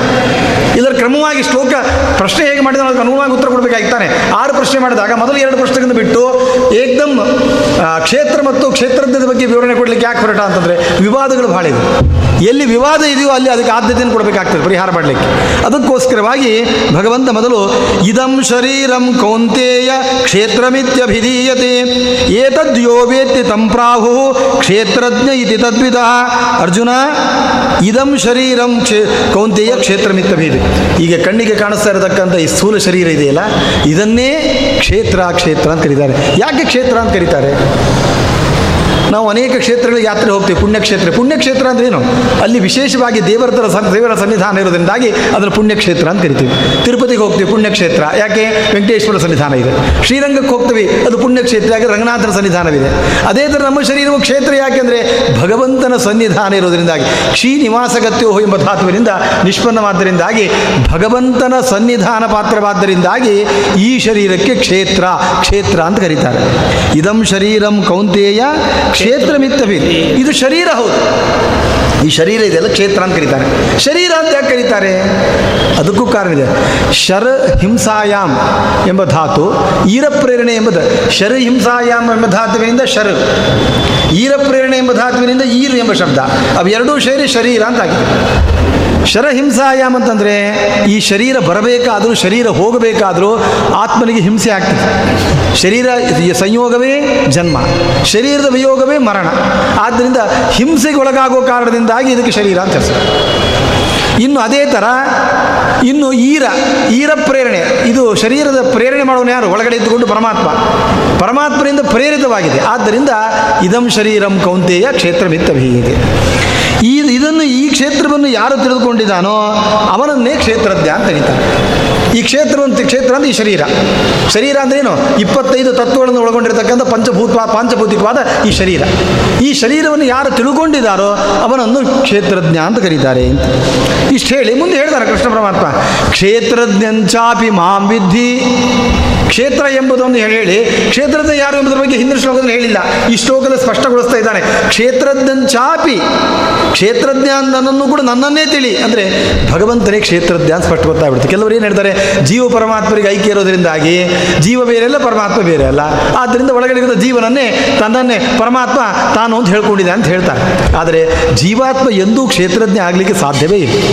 ಕ್ಷೇತ್ರ ಶಬ್ದದ ವಿವರಣೆಯನ್ನು ಮುಂದೆ ಕೊಡ್ತಾರೆ. ಕ್ಷೇತ್ರ ಅಂದರೆ ಏನು? ಕ್ಷೇತ್ರದ, ಕ್ಷೇತ್ರ ಶಬ್ದದ ಅರ್ಥ ಬಹಳ ವಿಸ್ತಾರವಾದ ರೀತಿಯಲ್ಲಿ ಭಗವದ್ಗೀತೆಯಲ್ಲೇ ನಿರೂಪಿತವಾಗಿದೆ. ಏನು ಕ್ಷೇತ್ರ ಅಂದರೆ ಏನು? ಮಹಾಭೂತಾನ್ಯಹಂಕಾರೋ ಬುದ್ಧಿರವ್ಯಕ್ತಮೇವ ಚ ಇಂದ್ರಿಯಾಣಿ ದಶೈಕಂಚ ಪಂಚಚೇಂದ್ರಿಯ ಗೋಚರಾ ಇಚ್ಛಾದ್ವೇಷಂ ಸುಖಂ ದುಃಖಂ ಸಂಘಾತಶ್ಚೇತನಾಧೃತಿ ಏತತ್ ಕ್ಷೇತ್ರಂ ಸಮಾಸೇನ ಸವಿಕಾರ ಮುದಾಹೃತಂ ಕ್ಷೇತ್ರ ಅಂದರೆ ಬರೀ ಶರೀರ ಆ ಎಲ್ಲ ಹೇಳ್ತಾ ಇದ್ದಾರೆ ನೋಡಿ. ಏನು ಅಂದರೆ ಇಪ್ಪತ್ತೈದು ತತ್ವಗಳೆಲ್ಲವೂ ಕ್ಷೇತ್ರದ ವ್ಯಾಪ್ತಿಗೆ ಬರ್ತದೆ. ಯಾವುದು ಇಪ್ಪತ್ತೈದು ತತ್ವಗಳು? ಪಂಚಮಹಾಭೂತಗಳು, ಪೃಥ್ವಿ ತತ್ವ, ಜಲತತ್ವ, ತೇಜಸ್ತತ್ವ, ವಾಯುತತ್ವ ಆಕಾಶ ತತ್ವ ಐದು. ಇನ್ನು ಅಹಂಕಾರ ತತ್ವ. ಇಲ್ಲಿ ಮಹತ್ತತ್ವವನ್ನು ಬಿಟ್ಟಿದ್ದಾರೆ. ಇಟ್ಕೋಬೇಕು ಅಂತ ರಾಘವೇಂದ್ರ ಸ್ವಾಮಿಗಳು ಬರೀತಾರೆ. ಯಾಕಂದರೆ ಮಹತ್ತತ್ವದಿಂದ ಅಹಂಕಾರ ತತ್ವ ಹುಟ್ಟಿದ್ದು. ಆದ್ದರಿಂದ ಕಾರ್ಯವನ್ನು ಹೇಳಿದ್ರಿಂದ ಕಾರಣವನ್ನು ಊಹಿಸಿಕೊಳ್ಬೇಕು ಅದನ್ನು ಇಟ್ಕೋಬೇಕು. ಪಂಚಭೂತಗಳಾಯಿತು. ಪಂಚಭೂತಗಳಾದ ಮೇಲೆ ಮಹತ್ತತ್ವ ಒಂದು ಅಹಂಕಾರ ತತ್ವ ಒಂದು ಐದು, ಎರಡು, ಏಳಾಯಿತು. ಬುದ್ಧಿ ತತ್ವ ಒಂದು ಎಂಟು. ಇನ್ನು ಅವ್ಯಕ್ತಮೇವಚ ಪ್ರಕೃತಿ ತತ್ವ. ಆಮೇಲೆ ಇಂದ್ರಿಯಾಣಿ ದಶೈಕಂಚ ಹತ್ತು ಇಂದ್ರಿಯಗಳು ಮನಸ್ಸು ಹನ್ನೊಂದು. ಐದು ಜ್ಞಾನೇಂದ್ರಿಯ, ಐದು ಕರ್ಮೇಂದ್ರಿಯ. ಮನಸ್ಸು ಹನ್ನೊಂದು, ಒಂಬತ್ತು, ಇಪ್ಪತ್ತಾಯಿತು. ಪಂಚಚೇಂದ್ರಿಯ ಗೋಚರಾಹ. ಐದು ಇಂದ್ರಿಯಗಳ ವಿಷಯಗಳು. ರೂಪ ರಸಗಂಧ ಸ್ಪರ್ಶ, ಶಬ್ದ. ಒಟ್ಟು ಇಪ್ಪತ್ತೈದು ತತ್ವಗಳಾಯಿತು. ಇನ್ನೊಂದ್ಸಲ ಸರಿಯಾಗಿ ತಿಳ್ಕೊಳ್ಳಿ. ಇಪ್ಪತ್ತೈದು ತತ್ವಗಳು ಯಾವುದು ಅಂದರೆ ಪಂಚಭೂತಗಳು. ಪೃಥ್ವಿ, ಜಲ, ತೇಜಸ್ಸು, ವಾಯು, ಆಕಾಶ. ಆಮೇಲೆ ಮಹತ್ತತ್ವ, ಅಹಂಕಾರ ತತ್ವ, ಬುದ್ಧಿ ತತ್ವ, ಅವ್ಯಕ್ತ ತತ್ವ. ಅವ್ಯಕ್ತ ಅಂದರೆ ಪ್ರಕೃತಿ ತತ್ವ. ಇನ್ನು ಹತ್ತು ಇಂದ್ರಿಯಗಳು. ಜೊತೆಗೆ ಮನಸ್ಸೊಂದು ಸೇರಿ ಹನ್ನೊಂದು. ಹನ್ನೊಂದು ಪ್ಲಸ್ ಒಂಬತ್ತು ಇಪ್ಪತ್ತಾಯಿತು ಪಂಚಚೇಂದ್ರಿಯ ಗೋಚರ ರೂಪ ರಸಗಂಧ ಸ್ಪರ್ಶ, ಶಬ್ದ, ಐದು ವಿಷಯಗಳು. ಒಟ್ಟು ಇಪ್ಪತ್ತೈದು ತತ್ವಗಳಾಯಿತು. ಈ ಇಪ್ಪತ್ತೈದು ತತ್ವಗಳನ್ನು ಒಳಗೊಂಡಿರ್ತಕ್ಕಂಥದ್ದು ಇದು ಇಪ್ಪ ಶರೀರ. ಮತ್ತು ಇದಕ್ಕೆ ಬರೀ ಇವ್ನು ಮಾತಾಡೋ ಯೋಜನೆಗೆ ಅಭಿಮಾನ ದೇವತೆಗಳನ್ನು ಇಟ್ಕೋಬೇಕು ಅಂತ ರಾಘವೇಂದ್ರ ಸ್ವಾಮಿಗಳು ವ್ಯಾಖ್ಯಾನದಲ್ಲಿ ಬರೀತಾರೆ. ಮಹತ್ತತ್ವಕ್ಕೆ ಅಭಿಮಾನ ದೇವತೆ ಆಗಿರತಕ್ಕಂತಹ ಇವರು ಬ್ರಹ್ಮದೇವರು. ಅಹಂಕಾರ ತತ್ವಕ್ಕೆ ಅಭಿಮಾನಿ ದೇವತೆ ಆಗಿರತಕ್ಕಂಥ ರುದ್ರದೇವರು, ಬುದ್ಧಿ ತತ್ವಕ್ಕೆ ಅಭಿಮಾನಿಯಾಗಿರೋ ಸರಸ್ವತಿ ಹೀಗೆಲ್ಲ ಉಳಿದ ಅಭಿಮಾನಿ ದೇವತೆಗಳಿಂದ ಸಹಿತವಾಗಿರತಕ್ಕಂಥದ್ದು ಈ ತತ್ವಗಳು. ಇವನ್ನೆಲ್ಲ ಇಟ್ಕೋಬೇಕು. ಇಷ್ಟು ಮಾತ್ರ ಅಲ್ಲ, ಇಚ್ಛ, ದ್ವೇಷ, ಸುಖ, ದುಃಖ, ಸಂಘಾತ ಅಂದರೆ ಇವಳ ಗುಂಪು ಶರೀರ. ಚೇತನ, ಚೈತನ್ಯ, ಧೈರ್ಯ ಏತತ್ ಕ್ಷೇತ್ರಯಂ ಸಮಾಸೇನ ಸವಿಕಾರ.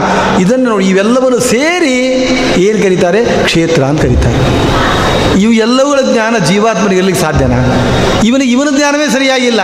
ನಾಳೆ ಏನು ಮಾಡ್ತೀನಿ ಗೊತ್ತಿಲ್ಲ, ಹಿಂದೆ ಏನು ಮಾಡಿದ್ದೀನಿ ನೆನಪಿರಲ್ಲ ಇವನಿಗೆ. ಇಷ್ಟೆಲ್ಲ ಜಗತ್ತಿನ ವಿಸ್ತಾರವಾದ ಜ್ಞಾನ ಇರೋದು ಯಾರಿಗೆ? ಭಗವಂತನಿಗೆ ಮಾತ್ರ. ಭಗವದ್ಗೀತೆಯಲ್ಲಿ ಬಂದು ಹದಿನೈದನೇ ಅಧ್ಯಾಯ ಹೇಳ್ತಾರೆ, ವೇದಾಂತ ಕೃದ್ ವೇದ ವಿದೇವಚಾಹಂ ವೇದಗಳನ್ನು ಸಮಗ್ರವಾಗಿ, ಸಂಪೂರ್ಣವಾಗಿ ವೇದ ಅಂದರೆ ಅದು ಜ್ಞಾನದ ಅಪಾರ ರಾಶಿ ಅದು. ಆ ಇಡೀ ವೇದವನ್ನು ಸರಿಯಾಗಿ ತಿಳಿದವನು ಯಾರು?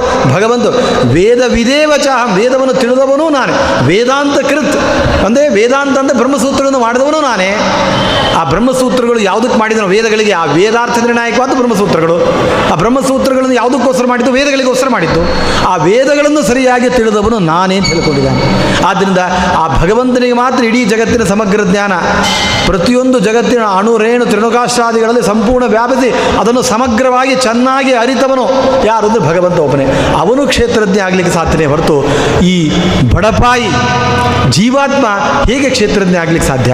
ಆದ್ದರಿಂದಲೇ ಕ್ಷೇತ್ರಜ್ಞಂಚಾಪಿ ಮಾಂ ವಿದ್ಧಿ, ಕ್ಷೇತ್ರಜ್ಞನಾಗಿರ್ತಕ್ಕಂಥ ವ್ಯಕ್ತಿ ಬೇರೆ ಯಾರಲ್ಲ, ಅದು ನನ್ನನ್ನೇ ತಿಳಿ ಅಂತೇಳಿ ಭಗವದ್ಗೀತೆಯಲ್ಲಿ ಕೃಷ್ಣ ಪರಮಾತ್ಮ ಸ್ಪಷ್ಟವಾಗಿ ಹೇಳಿದ್ರಿಂದಾಗಿ ಕ್ಷೇತ್ರ ಅಂದರೆ ಬೇರೆ ಕ್ಷೇತ್ರದ ಬೇರೆ. ಇಲ್ಲಿ ಕ್ಷೇತ್ರ ಬೇರೆ ಕ್ಷೇತ್ರದ ಬೇರೆ ಅಂತ ಹೇಳಿದ್ರಿಂದಾಗಿ ಜಡ ಪರಮಾತ್ಮರಿಗೆ ಭೇದವನ್ನು ಹೇಳಿದಾಗಾಯ್ತು ಕ್ಷೇತ್ರ ಅಂದ್ರೆ ಜಡ ಒಳಗಡೆ ಇರತಕ್ಕಂತ ಜೀವ ಇದ್ದಾನೆ, ಅವನು ಬೇರೆ.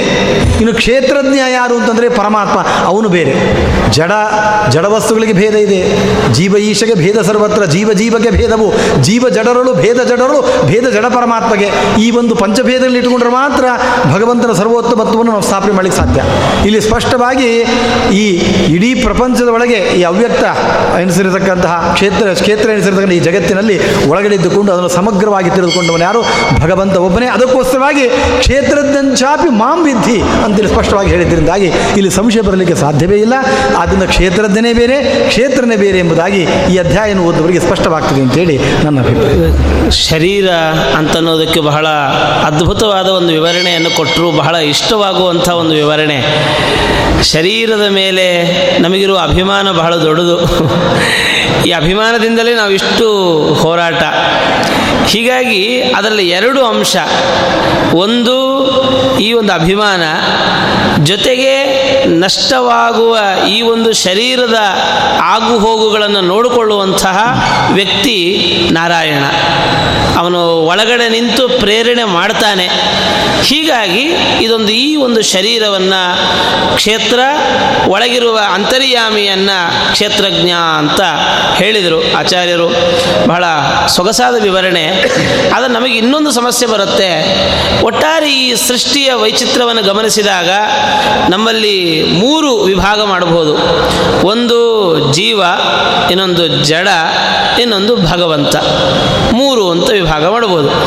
ಆದರೆ ಈ ಮೂರರಲ್ಲಿ ದುಃಖ ಮೊದಲಾದ ಸಮಸ್ಯೆಗಳಿರೋದು ಒಬ್ಬನಿಗೆ.